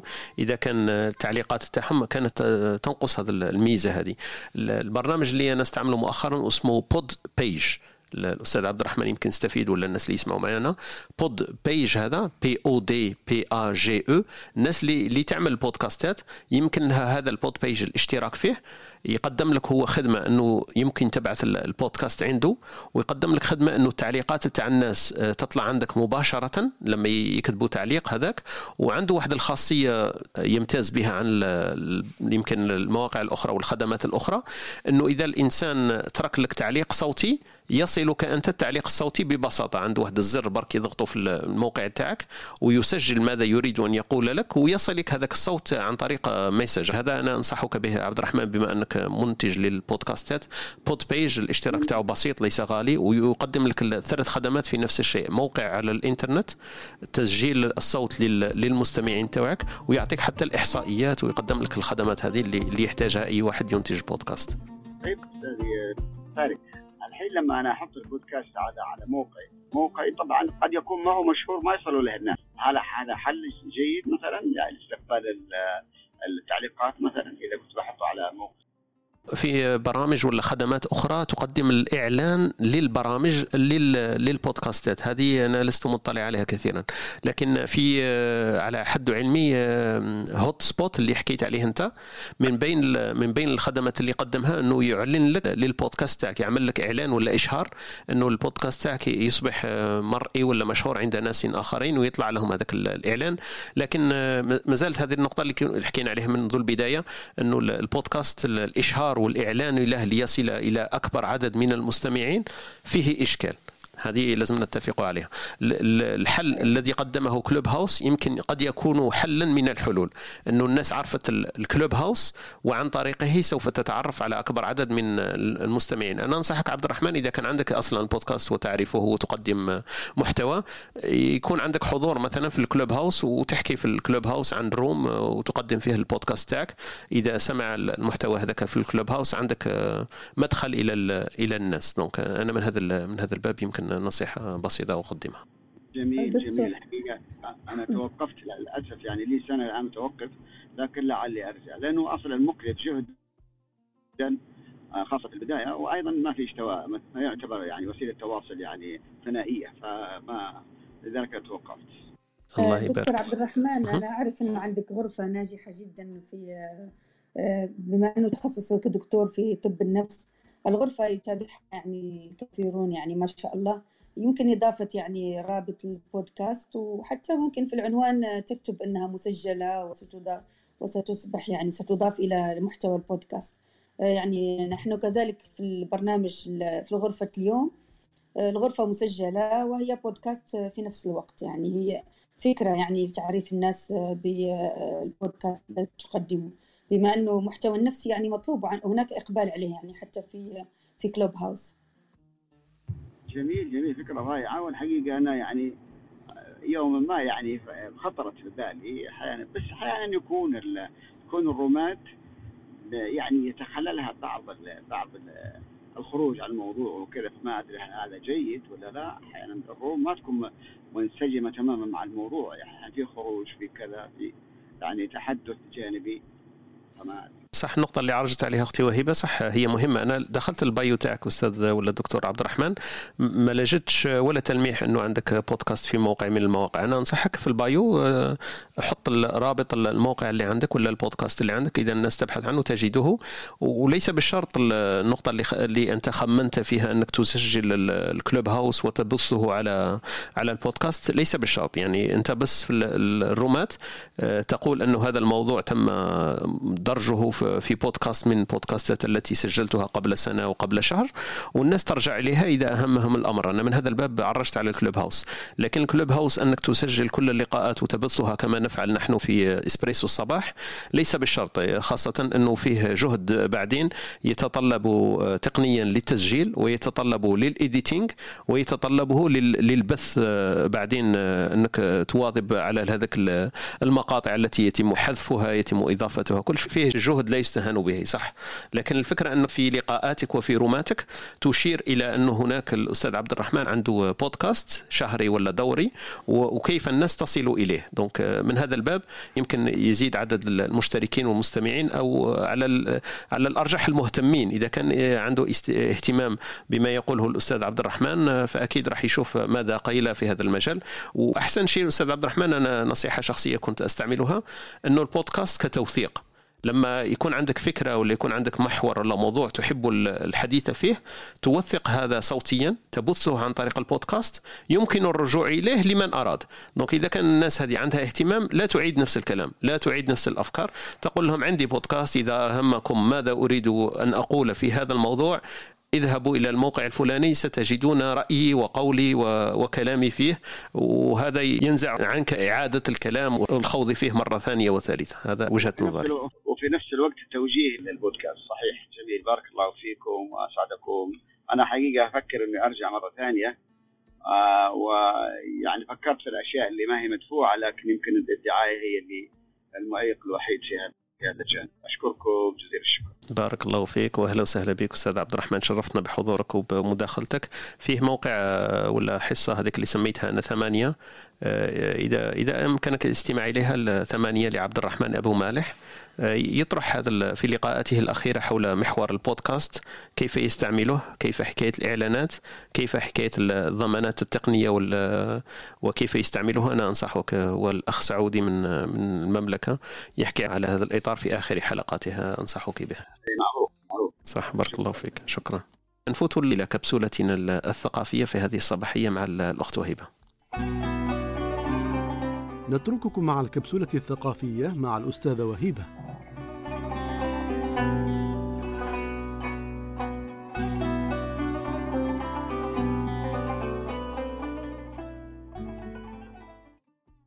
أعيد الترحيب بكل المستمعين وكل الإخوة الحاضرين معنا. في الكبسولة الثقافية اليوم آه، جبت لكم مثل شعبي ولكن هذا المثل وراه قصة. راح نقراه المثل يقول هبطت ما فقت بيك وطرت ما فقت بيك.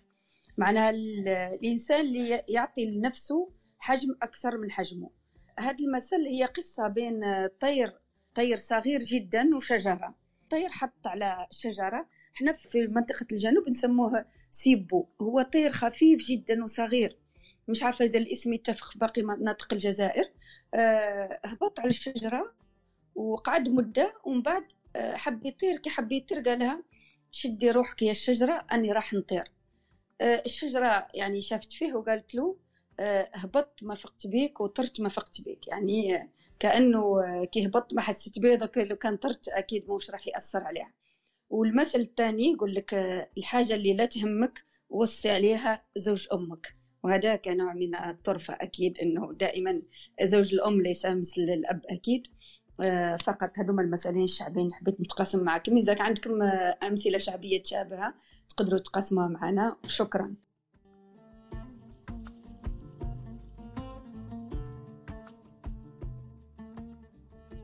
بارك الله فيك ويعطيك الصحة وشكرا لك أخت وهبة وحنايا تحضري معنا نفيقوا بك وتروحي علينا نفيقوا بك. شكرا أستاذ طارق شكرا لك أختي وهبه نعود نذكر بالأمثلة الشعبية إذا أي واحد عنده مثل يقال في منطقته ولا في نفس الصيغ يقدر يشاركنا به. المثل الأول اللي قلته لنا قالت لك هبطت ما فقت بك وطرت ما فقت بك والثاني قال لك الحاجة اللي ما تهمك وصي عليها زوج أمك. بارك الله فيك أختي وهبه قد يفتح هذا قد يفتح هذا المثل جروح يا طارق. هو فتح في القديم وسوف يفتح في المستقبل. أكيد. بارك الله فيكم وشكرا لكم. كاين خونا بدر وخونا مروان ما تدخلوش معنا. إذا شئتم نفوت لهم نسمعوا ماذا يقولون في هذا المحور محور البودكاست الذي ندندن حوله في هذه الصباحية. ونرجع إن شاء الله أكيد لخوتنا سهيله وحنان وعبد الحميد في في سياق الحديث. خويا بدر أهلا وسهلا بك صباح الخير. السلام عليكم مستر طارق. أهلا وسهلا. مستر طارق أنا عندي سؤال أتمنى أن حضرتك تفيدني بما بما إن خصوص مجالك يعني في البودكاست لك فترة هل تقديم البودكاست باللغة العربية الفصحى أفضل أم يتم تقديمه باللغة العامية سواء المصرية أو الجزائرية أو المغربية؟ ايهما أفضل من وجهة نظرك في حالة البدء ببرنامج بودكاست؟ بارك الله فيك أستاذ بدر وباين على لهجتك يمكن تقريبا مصري صح؟ صحيح أستاذ طارق أهلا وسهلا بك وأهلا بخوتنا المصريين. هو سؤال دائما هذا دائما يطرح ويعاد الطرح تاعو وللفكره حتى طرح عند واحد من الأشخاص اللي حكينا عليهم فيما قبل اسمه سيد كاستيك. هذا سيد كاستيك شخص جزائري كان يقدم محتوى تقني كثير. وتساءل نفس التساؤل اللي عندك أنت يا خويا بكر أنه هل يقدم باللهجة الجزائرية أو باللهجة الفصحى؟ والإشكال أنه في اللهجات دائما تعرف أنه الانحسار الجغرافي. فإذا أنت قدمتها باللهجة المصرية راح يكون عندك المستمعين تاعك راح تربط نفسك بالأخوة المصريين. وإذا كان مغربي أو جزائري أو تونسي أو خليجي فنفس الإشكال راح يطرح عندك. تبقى فانت الهدف تاعك من البودكاست راح تقدمه إلى فئة من الناس مصريين وحاب توصل هذاك المحتوى إلى مصريين ما عندكش إشكال. اطرحه أنت باللهجة المصرية وعادي. إذا كان عندك تريد أن يستمع إليه أكبر عدد ممكن من الناس ويهمك هذاك الكمية يهمك العدد أنا أنصحك باللغة العربية الفصحى. أنتم المصريين عندكم واحد الامتياز يفوق كل الدول العربية أنه لهجتكم تقريبا مفهومة لأغلب الدول العربية فالمصريين تقريبا لشيوع السينما المصرية في الستينات والسبعينات والثمانينات فالناس كلها تقريبا كانت تتابع السينما المصرية. فعندكم واحد السهولة شوية إذا تحكيوا باللهجة المصرية يمكن أن يفهموك غير ناطق باللغة ولا باللهجة المصرية. تبقى في حكاية الأفضلية أنا أفضل يكون مصري يحكي ويقرب اللهجة الفصحى يكون أحسن. ما يكونش 100% مصري يحاول شوية يعمل شوية جهد أنه تكون شوية كلمات ومصطلحات فصحى هكذا يسهل حتى المشارقة ولا المغاربة أنه يفهموا هذيك المحتوى تاعو. لكن كل شيء يتوقف على المضمون. المضمون الذي تقدمه انت إلى أي فئة متخصص. إذا كنت راح تحكي أنت مثلا على نهر النيل فما يهمكش تحكي بالمصرية. لما كنت راح تحكي مثلا على موضوع تقني ولا أمور هذه يهمها الناطقين في دول أخرى عربية. أنا انصحك أن تكون تقرب شوية ولا تحاول تقريب إلى اللغة الفصحى. يكون يمكن عندك شوية مجال أوسع أن المستمعين ينتبهوا إلى بودكاستك ويشتركوا فيه. هذه يمكن الملاحظة اللي نقدر نقدمها لك. ألف شكر أستاذ طارق وأعتذر لو سؤال قصير جدا. ممكن؟ تفضل تفضل ليه عند إنشاء برنامج بودكاست ونشره على المواقع سواء سبوتيفاي إلى آخره. وتم نشر البودكاست أيضا على اليوتيوب. بالتالي هو بيفقد بيفقد معنى البودكاست ولا لا يتأثر يعني بال الوجهة النظر اللي عندي أنا أنا كنت عملت بودكاستات وعملت لهم فيديوهات في اليوتيوب. بدأت بالبودكاست وعملت له صفحة نشر على اليوتيوب. الهدف كان أنه الناس اللي التي لا تعرف البودكاست وعندها اليوتيوب تستمع إليه أولا في اليوتيوب وتعود ترجع إلى البودكاست إذا أهمها الأمر. فإذا كان هدفك ترويج للبودكاست ولمحتواه ممكن تروح هذا تنهج هذا المنهج وهذا الطريق. إذا لا يهمك الكم الموجود في اليوتيوب الناس التي تتتبع اليوتيوب يوتيوب مش شرط إنك تنحى هذاك المنحى هذاك وتسجل الصوت ثم تبثه في في فيديو متحرك ولا صوتي. هي الأغلب إنه عندك الصوت فقط وتسجل وبعدين تعمل صورة ثابتة ولا صورة متحركة شوية وتبث في هذاك الصوت. المنحى الجديد خويا بكر إنه كل تقريبا أغلب الناس الذي عندهم شهرة وصيت وضيع في البودكاست أصبحوا يسجلون الفيديو والصوت. ويبثونه عبر القناتين لأنه عرفوا أنه فيه شعب ولا فيه بابليك فيه أناس آه، تفضل دائما الفيديو وحتى هو لقاء بين شخصين والكاميرا ما كانش ما كانش فرق كبير دائما عندهم الشخص المتحدث ويرونه برك في الشاشة. فكاين ناس تفضل هذا لكن الإمكانيات تختلف بعدين. لازم لك كاميرا لازم لك استوديو لازم لك هدوء لازم لك الأمور هذه. وإمكانيات التسجيل بنوعية عالية في الفيديو وبعدين في الصوت تتطلب شوية مجهود وتتطلب تقنية وتتطلب تكاليف مادية. مانيش عارف إذا إذا الإنسان يفضل أن يذهب في هذاك المذهب خاصة إذا حكينا إحنا على العائد المادي. ما فيش تقريبا عائد مادي. إذا لم يكن منعدم فتقريبا ما كانش عائد مادي من البودكاست. فكيف أنت تمول هذاك كل التكاليف والإمكانيات؟ إلا إذا كان هدفك يعني أن تعمل هذاك الجهد بدون مقابل وإلى الأبد. هذا النقطة اللي نقدر نقول عليها خويا شكر لحضرتك مستر طارق وأنا سعيد جدا بتواجدي مع حضرتك النهارده. أهلا وسهلا بك واشترك في البودكاست تاعنا اللي اسمه ستوديو تيري تي dot FM أنا اشتركت من قبل ما أكون في ال audience. أهلا وسهلا أهلا وسهلا. أهلا وسهلا بك أهلا وسهلا بك اخوتنا المصريين. والموقع تاعنا هو نفس الاسم ال club فإذا ذهبت إليه تجد إن شاء الله كل اللقاءات مسجلة في في ال Clubhouse ومسجلة في مواضيع أخرى في البودكاست تاعنا اللي موجود كما قلنا في ال Apple Podcast وفي ال Google Podcast وفي Spotify في أي مكان اكتب فقط استوديو طارق ويطلع لك إن شاء الله. بارك الله فيك خونا مروان لم يتحدث نفوتوا له إن شاء الله ونرجع بعد أختنا حنان وأختنا سهيلة. مروان تفضل. السلام عليكم أستاذ طارق. وعليكم السلام. إذا كاع اللي حاضرين معنا. أنا من الصباح كنت في الاستماع والآن أتيحت لي الفرصة باش نتدخل. أنا حبيت نطرق إلى واحد النقطة. ودائما من تجارب شخصية أنا قبل تقريبا أكثر من سنة جاتني فكرة باش ندير قناة في اليوتيوب. ولكن للأسف فكرة فشلت فشلا ذريعا. لأنه علاش لقيت روحي وحدي ولازم ندير كلش. أنا ندير نوجد الديكور ونصور وندير المونتاج ووسائل العمل تقدر تقول بدائية ما نصور نصور بالتليفون ونصور بالميكروفون ما عنديش ميكروفون محترف إلى آخره. آه، المهم الفكرة باءت إلى الفشل. من بعد ولكن آه، فكرة تقديم المحتوى هذه دائما تراودني يعني دائما ما زالت في بالي وأني متحمس باش نقدم محتوى. بديت نفكر أنه يكون المحتوى صوت فقط بدون صورة اللي هو اللب تاع البودكاست. آه، ولكن ما زال ما جاتنيش الجرأة باش ننفذ. يعني الفكرة ما زالها تدور في راسي و... وتختمر في في عقلي. آه، ما جاتنيش الجرأة.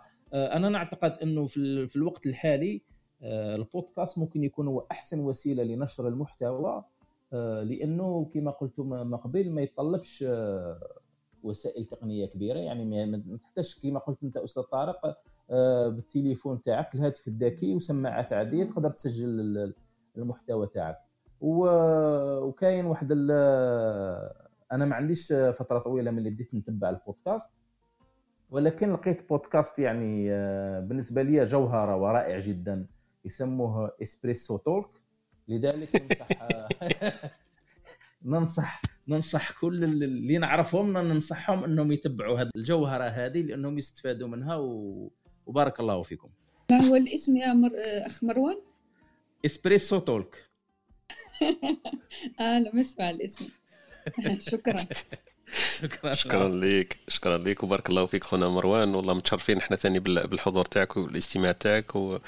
أنا نشجعك مروان ما, ما توقفش عند هذيك النقطة إنه صعب وتصعبها. سجل معليش سجل هذوك اللقاءات ولا الدردشة اللي حاب ديرها حطها هكذا في بيسي ولا في التليفون تاعك خليها. لما يكون وقت هادي في المساء ولا في الليل سجل وخلي. اللي حاب تهضروا ويجي نهار تكون الخطوة أسهل بعدين إنك برك تنشر فما توقفش عند هذا لأنه كما قلت التوثيق والأرشفة والأمور هذه مهمة وحتى الإنسان يطلع يطلع الناس وش يعرف. ما يبخلش هذوك الناس وحدة وما يبخلش نفسه المعلومة ولا الفكرة اللي في راسه. هذيك على الأقل يشاطرها دونك أنا ننصحك معليش لو ما نشرتش معليش سجلها برك يجي نهار وين تكون الخطوة أسهل يمكن للإشهار تاعها. وحتى إذا كنت ممكن أن نساعدك فأنا مستعد أهلا وسهلا نتناقشوا فيها ونقدر نقدم لك مساعدة اللي نقدر عليها إن شاء الله. بارك الله فيك وشكرا لك. أستاذ مروان حبيت نساله إذا مش سؤال شخصي يعني نوع المحتوى اللي كان ممكن حب يقدمه يعني إذا فتح بودكاست إذا هو, أنا كان عندي فكرة آه، في كنت داير بعض الفيديوهات في اليوتيوب آه، مسميها أول الحكاية. هي أول الحكاية هذه آه، كنت نختار موضوع يعني أي حاجة في الواقع تاعنا ونحكي منين كيفاش بدات. يعني ما أي حاجة أكيد أي حاجة في الدنيا عندها بداية. أنا كنا الفكرة تاعي إنه نحكم موضوع معين أو ظاهرة أو حاجة في, في الواقع تاعنا ونحكي نحوس عليها كيفاش بدات والتطور تاعها حتى الصورة اللي موجودة في الوقت الحالي. هذه هي الفكرة تاعي. فكرة هايلة مروان. normal مروان تحصل فيها على بالك. لأنه أنت راح تقول لهم أول حكاية كيف ابدا البودكاست تاعك.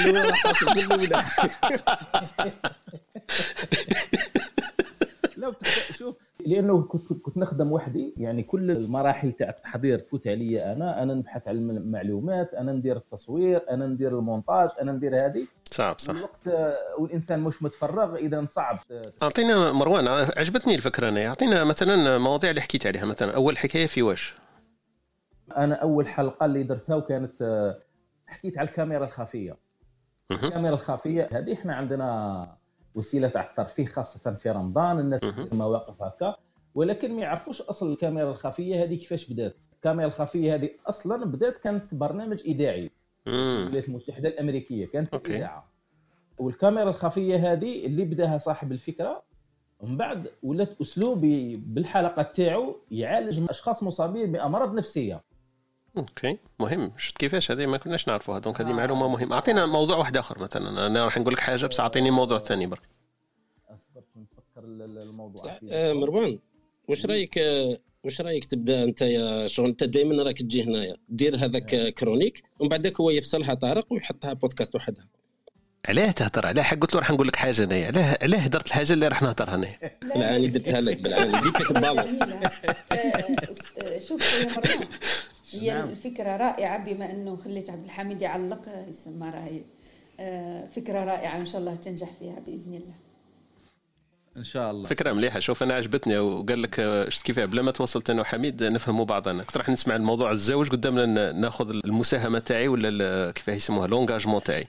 بصح أنا نقدر نديرها معك هذه مروان. إذا كان آه، صح أنت راك راح دير ال homework راح دير العمل هذاك والبحث وكذا أكيد راح يكون عمل آه، كما نقولوا شوية متعب ومضني. لكن إذا أنت عندك الاستعداد وتعمل هذاك العمل نقدر أنا من جهتي الأمور التقنية والبودكاست هو عندي. نسجل أنا وياك ونحطها في في بودكاست ونسموه بداية الحكاية وانت عليك النقاش والدردشة بيناتنا هكذا ونحطوا هذاك المحتوى كامل في لقاءات ما نعرف قد الوقت تاعها يكون 20 دقيقة نص ساعة كذا فقابلة للتناقش والتفاوض. بيني وبينك نقدروا نديروا هذه سهلة ماهله من عندي وأنت ثاني باينة باللي سهلة ماهله من عندك. ثم نربطوا درك الزوج سهولات تاعنا ونديروهم بودكاست هذا ما كان. ما فيش مشكل خلص شرفني هذا الأمر. خلص وما ما عندي حتى مشكل و خلاص. في التفاصيل. ولا نداولوا فيها إن شاء الله وبكل رحبين وسعه إن شاء الله. بارك الله فيك ويعطيك الصحة على الفكرة هذه. شكرا ليك. نعاودوا نرجعوا لخوتنا سهيلة. يمكن وخوتنا حنان إلا لقيتنا لا ليست وننهيوا اللقاء تاعنا إن شاء الله في هذه الصباحية الدندنة الصباحية المعتادة. نحكيو فيها على البودكاست. الناس اللي تعرفوا واللي ما تعرفوش اللي تعرفوا تعطينا الاستفادة وش راهي تسمع فيه واللي ما تعرفوش يمكن تكون شوية بسطنا لها الأمور هذه و... وعرفناها وش معناها البودكاست اللي الناس كثيرة تحكي عليها وقليل يمكن تستعمله. والله تفضلي سهيلة ونفوتوا الحنان. آه، ما نطولش عليكم أنا والله فرحانة بزاف إني حضرت ديجا لبداية مشروع آه، مع مروان ومعك أستاذ طارق ومعكم الكل. يعني إن شاء الله النجاح آه، وكنت يعني حركت الميكروفون كنت نضحك يعني يعني شكرا للأستاذة وهبة على الأمثال الشعبية خصوصا الثاني يعطينا فكرة على الجو العائلي والجو الاجتماعي اللي جا منه المثل الشعبي. يعني أنا كنت يعني نصفق برك وشكرا لكم ودائما تعلموا حاجات و... وبارك الله فيكم وإن شاء الله نتلاقاو مرة أخرى. شكرا لكم. شكرا لك بارك الله فيك. أختي سهيلة واهلا وسهلا بك. مشرفنا الحضور تاعك معنا. وإحنا عندنا كبسولات هذوك الثابتين إنه عندنا كبسولة ثقافية مع أختنا وهبه في أمثلة شعبية. وعندنا واحدة أخرى يمكن انت مازال ما سمعتي لهمش. كاين واحدة يسموها الكبسولة الفكرية والأدبية مع أستاذ بن جدو محمد شريف. يحكي لنا على مفكر وأديب جزائري. للأسف هذو اللقاءات الأخرين مش يحضر معنا عنده اهتمامات وهو طبيب جراح فعنده شوية مشكل في حكاية التوقيت والعمل. وعندنا كبسولة علمية نحكيو فيها مع أخونا خالد تقريبا في أمور علمية وتقنية. سما والكبسولة كاينة واحدة أدبية ولا لغوية أنا انني كنت ندير فيها donc أنا كيف فكرتيني فيها ساعات ننساوها. كل يوم تنساها. أو كل يوم ننساها برك donc voilà. هذوما كبسولات ثابتة باش تعم شوية الفائدة ونخرجوا بفائدة على الأقل في هذه المجالات الناس اللي تحب الأمثلة والناس اللي تحب العلم ولا تستفيد من هذه الكبسولات الثابتة باه ما تكونش هكذاك برك حديث حول موضوع من المواضيع. راني تفكر درك الكبسولة اللغوية. راح نقراها عليكم. لكن قبل هذا نفوت الاختي حنان مع القائمة إذا كان عندها ما تضيف لحكاية البودكاستات الجزائرية.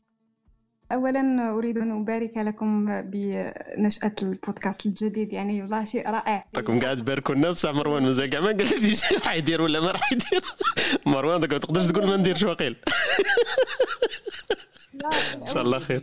إن شاء الله خير. بإذن الله بإذن الله ندير. إن شاء الله إن شاء الله.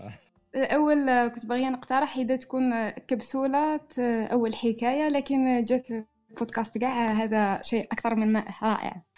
في قائمة لي بودكاست لقيتها بصح ماشي فقط الجزائرية. هي المسابقة كانت مغاربية شغل ماشي غير الجزائر فيها تاني المغرب.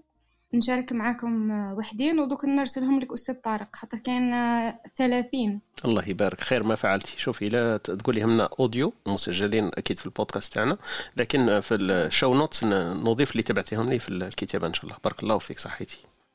صح كاين بودكاست كلمة. صاحبته سمية وهاجر هما أختين. كان بودكاست مشاريع شبابية لنوح طيب صاحب البودكاست. كان بودكاست مع مالك لصاحبه عبد المالك فراش. بودكاست حكواتي هذه اللي كنت لكم يحكي حكايات قديمة لصاحبته مروة بالوادي. كان بودكاست أم وابنتها مشي تاع هدى هذه نو؟ تاع هدى لا سندس بن عمارة. جزائرية هذه. هي آه كاينة واحدة أخرى اسمها هدى ثاني وقيل بن عمارة. واحدة مشهورة بزاف كدير الإنستغرام. وحكيت مع سيد كاستيك حول هذا الموضوع. قالت له حابة ندير أوديو مع أمي.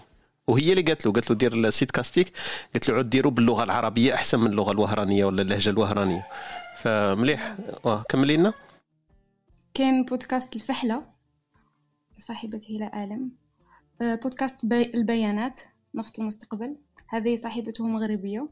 منال مهين بودكاست ماذا يرى الكفيف لعبد الله الحسيني. بودكاست ضع جوربي لسارة الوزاني مغربية هذه. بودكاست راس الخيط لكوثر لوادي. بودكاست 73 اسمه هكا. كاين بودكاست رجل الحضارة مالك بن نبي. لصاحبته ريم حنين جبالي. بودكاست أسود بالوردي ماشي غير واحد زوج منعرفش شكون صاحبه. بودكاست حياة لبديهة أسمها. بودكاست لوبيا. هذه اسمها هكا. لباهي زكريا. بودكاست قهوتي مع عائلتي لأسماء قماس. أه، وكان هذا بودكاست اسمه جولة بودكاست لشيماء بردال. بودكاست نحو الأفضل لنسرين حدوق. وكان بودكاست اسمه بودكاست الأذواق الفنية. مش عارف صاحبه. كان بودكاست آه، التبلعيط. اسمه هكا. هذا هما القائمة اللي كان كذلك بودكاست ومضة لمريم زكري. ومضة هذاك تسمع به. مليح هذا ومضة صح. بودكاست تحورات ناعمة لأميمة بن عراب. وكاين بودكاست أنا والإجازة. ما نعرف شكون صاحبه. وكاين find yourself بودكاست لصحيح عفاف وصحيح سناء بودكاست تفصيلة لجفال رباب. الحلقة الأولى اسمها هل الإسلام قابل للتغيير أم أنه ثابت لا يتغير بارك الله فيك يعطيك الصحة. حنان donc هذا و déjà عندنا مدخل البودكاستات المغاربية ولا الجزائرية أي واحد يقدر يشترك فيها ولا يبحث عليها أكثر. كاين ربعة أنا اللي مكتوبين بالعربية عندي كاين واحد آخرين يمكن أكثرهم مش عربية لكن هذو الربعة اللي مكتوبين عندي حبيت نذكرهم ولا نشاطرهم معكم. رشقة تاع يوسف donc رشقة مع يوسف واسمه هذا يوسف شعيب صاحبنا اللي كنا نحكيو عليه قبيل عنده بودكاست واسمه رشقة مع يوسف. كاين واحد اسمه فصول محتوايز. donc هذا يحكي بالعربية وفي في أمور أدبية وفلسفية باللغة العربية هايل كاين فنجان هذا اللي حكينا عليه مع عبد الرحمن أبو مالح.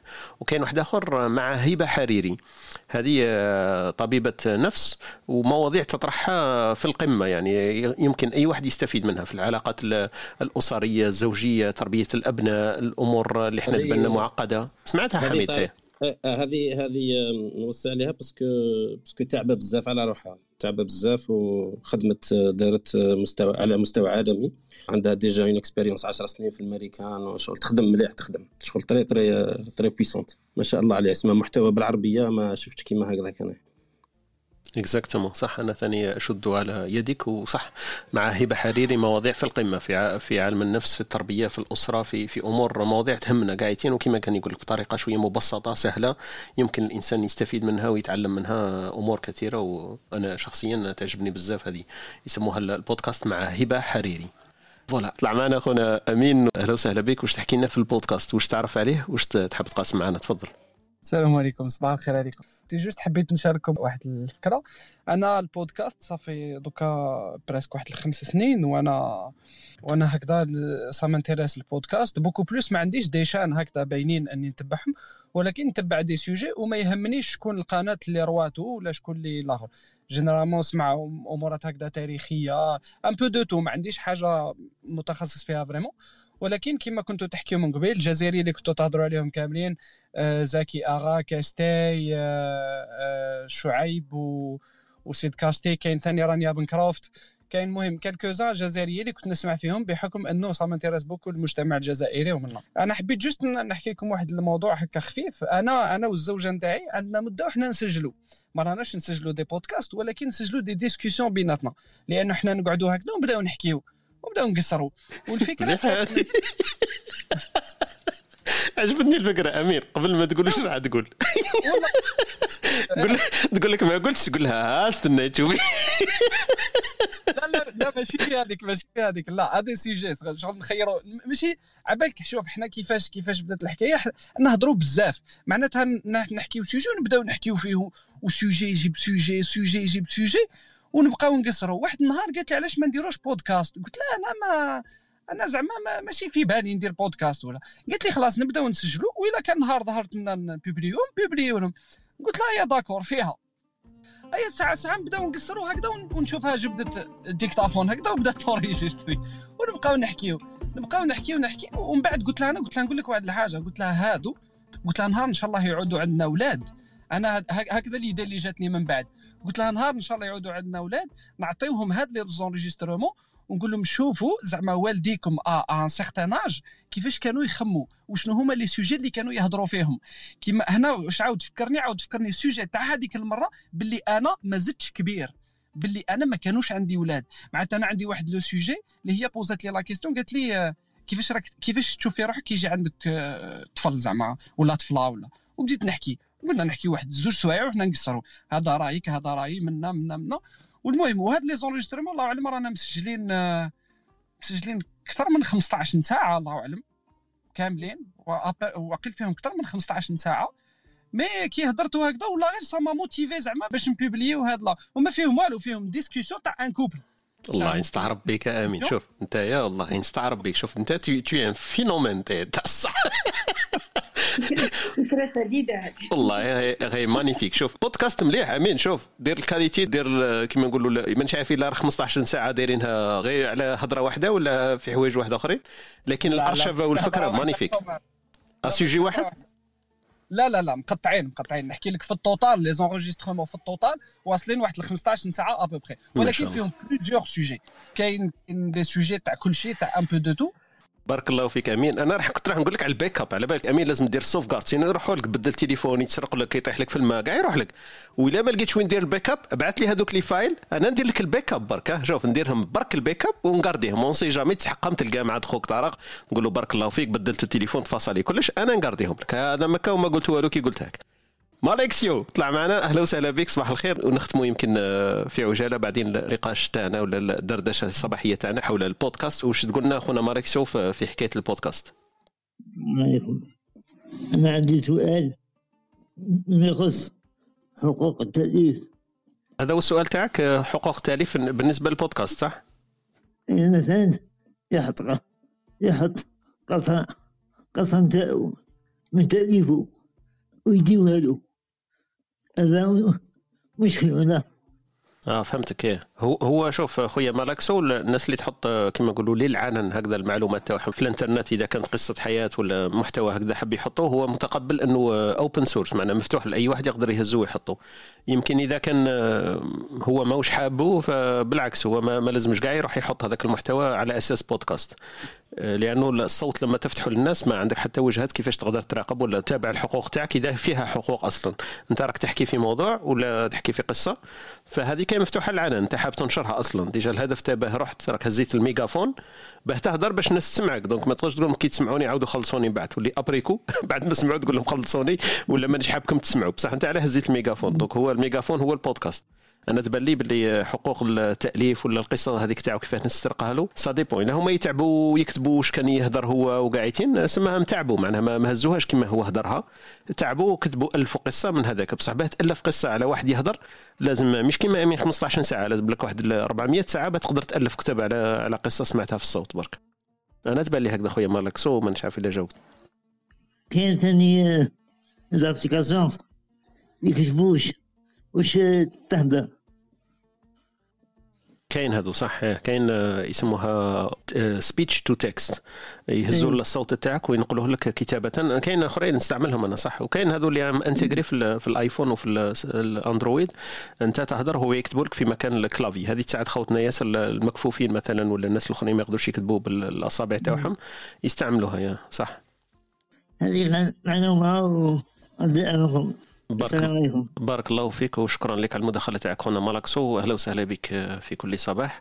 ظهر لي باللي درنا شوية الحويطة تاع بودكاست أكيد كاين صوالح ما هضرناش فيهم. الناس اللي يكونوا مهتمين أكيد يقدروا يتواصلوا معايا ولا يتواصلوا أي واحد مع خاوتنا اللي راهم في stage نساعدوا باللي نقدروا عليه في في المعلومة هذه تاع البودكاست كيفاش وعلاش وباش. donc من هذا الباب قدام لنا نزيد نسال الكبسولة اللغوية تاعنا في هذه الصباحية إن شاء الله نقراوها ومن بعد نفوتوا الكلمات الختامية.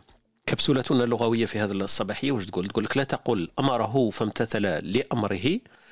لماذا؟ لأن أمره الأصل لازم ما نقدرش نقولوا لأمره. دونك هي قاعدين الكلمة في لأمره خاطئة. أمره فامتثل لأمره آه، في اللغة العربية الصحيحة خاطئة تقريبا. لماذا؟ يقول لك نقدروا نقولوا أمره فامتثل أمره. ما كانش لي أي أطاعه. وهذا هو المعنى اللي حابين نوصله أنه أطاع الأمر تاع الفلان الذي أمره. لماذا؟ لأن الفعل امتثل يتعدى بنفسه لا باللازم. معناها كي نقولوا امتثل خلاص راه امتثل مش لأمره امتثل معناها في بلاصة الله هذيك. الصحيح في العربية مرة أخرى أمره فامتثل أمره. بدل أمره فامتثل لأمره. هذه كانت كبسولة لغوية في هذه الصباحية. نفوت إلى كلمات ختامية ونختم إن شاء الله اللقاء تاعنا ونذكر باللي اللقاء مسجل. آه، يعاد البث تاعو في البودكاست اللي هو موضوع الدردشة والدندنة الصباحية اللي كانت اليوم حول البودكاستات نبدأ بختنا سهيلة كلمة ختامية في هذه الصباحية. تفضلي.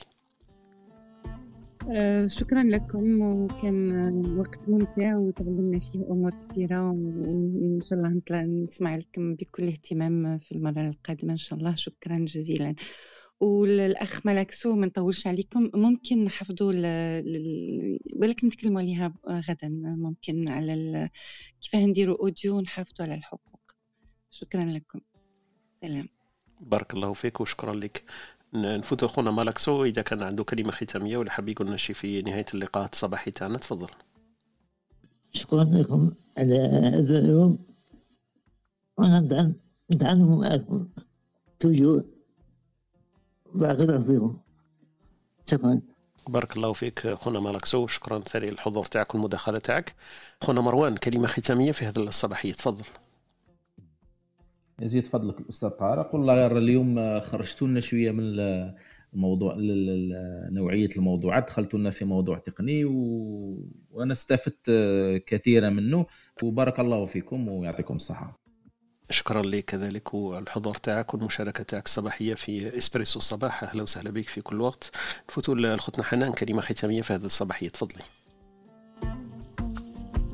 شكرا لكم. أبدعتم وأجدتم كالعادة في الموضوع. بارك الله فيكم إلى الحلقة القادمة إن شاء الله. بخصوص الاقتراح أستاذ طارق صح أعمل في مجال علمي لكن ميولاتي أدبية أكثر مما هي علمية. يعني حقيقة أجد راحتي في المجال الأدبي.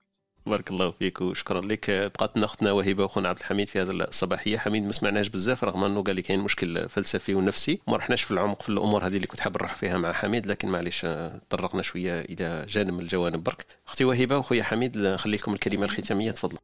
شكرا لكم. يعني الموضوع أنا أضاف لي كثير. يعني ما كانش عندي إلمام بالموضوع وعرفت حوايج ياسر وإن شاء الله أكيد راح نكون من أصحاب اللي راح يستمعوا البودكاست لأني اليوم عرفتوا يعني عرفت الفوائد نتوعو وعرفت لي بودكاست المشهورين في العالم العربي خصوصا ولا حتى في العالم. آه شيء جميل يعني مواضيع مثل هذه تقنية صح؟ لكن إحنا هنا لنتعلم أكيد مش مش لازم دائما نعطوا رأينا. وأنا حبيت إنه نقول إنه موضوع البودكاست يعني ممكن هو يكون آه طريقة سهلة لأصحاب اللي عندهم محتوى. اللي عندهم محتوى يعني جيد وممكن يضيفوا للناس ويقدموه في المنصات العربية. كما قلت لك أستاذ طارق أنا كما قلت لك على صديقي محمد شهاوي يعني كان حاضر معنا من قبل. وهو إنسان يعني موهوب جدا وعنده يعني نحوي ومخضرم جدا وعنده ملم بكثير من العلوم. وأنا تمنيت طبعا هو الآن وغايب إنه يكون عنده بودكاست يعني من الناس اللي تمنيت إنه يكون عنده بودكاست ونقدر نسمعه في أي وقت لأنه عنده أشياء كثيرة ممكن نتعلمها منه. ومرة هدرت معاه على موضوع اللهجات وكان أعطاني معلومات قيمة جدا يعني عن اللهجات وعلاقتها باللغة العربية والنطق نطق الكلمات في بعض اللهجات وإنها مشتقة. نحن نظن أنها يعني من رحم التقاليد أو الثقافات لكن هي في الحقيقة موصولة باللغة العربية وكلمات أصلها عربي. جميل جدا. إن شاء الله لو كان دار غرفة على اللهجات واللغة العربية راح نبعث لك دعوة ونتمنى تحضر معايا فيها. وأخت حنان طبعا وكل مهتمين يعني. شكرا لكم. بارك الله فيك أختي وهبه أنا كنت شفت محمد شهاوي عنده قناة في اليوتيوب. كنت طلعت عليه عن طريقك. عنده قناة في اليوتيوب يطرح في هذاك المحتوى. ما شاء الله عليه. صح الاستفادة منه أكيد. أنا ما فيها الشك إذا اي إنسان مهتم بالحرف وباللغة العربية يقدر يبحث على محمد شهاوي. كان معنا قبيل صح؟ اختفى الآن. يقدر يستفيد من من المداخلة تاعو. فوالا. كان عنده ما نقطعش كلام كان عنده هاد الايامات روم على شرح الأجرومية. وشرح ألفية بن مالك صح. يعني روعة رغم أني ما قدرتش نحضر يعني طلبت منه أنه تكون مسجلة حتى صح. ما يضيعش هذاك المحتوى لكن مع الأسف هو لا يتقن يعني كثيرا صح صح التقنية وهذا مع الأسف صح أنا كنت تواصلت معه في هذا المجال صح. بارك الله فيك ويعطيك الصحة أختي وهبة وشكرا على التنويه. فكرة ثانية يمكن ندرجوا معه فيها ويمكن نعملوا معه إحنا لقاءات ونسجلوا هذيك اللقاءات ونبثوها عن طريقنا ما دام أنه عنده شوية إشكال. شوفي أنت معه إذا فيه إمكانية نقدروا نتواصلوا في هذا المجال. بارك الله فيك أختي وهبة. أتمنى خصوصا في عطلة الأسبوع يعني ممكن صح يكون صح. مرة أسبوعية يكون يكون فيها استفادة. صح. عنده الكثير يعني ممكن يضيفوا. صح صح. بارك الله فيك أختي وهبة وشكرا لك وشكرا على المداخلة والمساهمة تاعك اليومية. بقى لنا حميد حميد هو الختام ختامها مسك نختموا اللقاء الدندنة الصباحية تاعنا. حميد كلمة ختامية. وش وش ما قلناش؟ وإلا قلنا كلش عاود لخص لنا تفضل. الله يعطيكم الصحة. أنا استفدت بزاف. آه مروان ماذا بك؟ تكمل ال projet تاعك مليح. أنا عجبني bien إن شاء الله نشجعك عليه بزاف. parce que يقول لك كيما تبغي تظلم واحد خصك تحكي من deuxièmement وتحكي حكايته أنت. فأنت راك راح تبدأ من premièrement تما تقلل الظلم في المعرفة. مليح. وثاني كي تعرف حاجة مليح تعرف منين جات وكل شيء. داخلة في المسار تاع المعرفي تاعها. تسمى خطرات تفهم حاجة parce que جات من هذاك l'origine donc أنا نشجعك عليها بزاف. معرفيا مليحة توشي الوعي وكل شيء. هايلة عجبتني. وسهيلة ما عرفتش إلا هي اللي déjà مش عرفت تلاقينا في room واحدة أخرى. الله أعلم هي اللي ت... انت كونفيرمي لي. أنت تقري في ال université libre هكذا. oui l'université du temps libre oui du temps libre voilà l'université du temps libre أنا تعجبني بزاف هذه الفكرة وان شاء الله تحضري لنا عليها parce que déjà عندك عندك background شباب بزاف. ان شاء الله تحكي لنا عليها وت... المرات الجاية ان شاء الله و آه، الله يعطيك الصحه وبارك الله فيكم والسلام عليكم.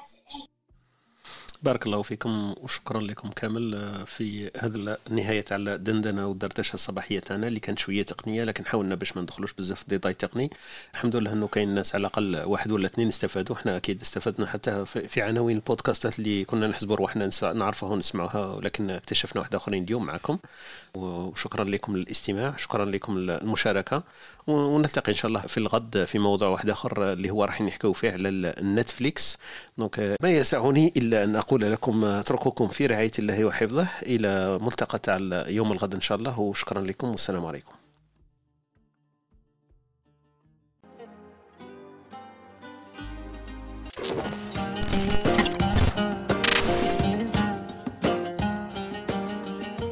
هذا البودكاست قدمته لكم بكل حب من استوديو تي استوديو تي البودكاستات التي تحبون من أناس بهم تثقون.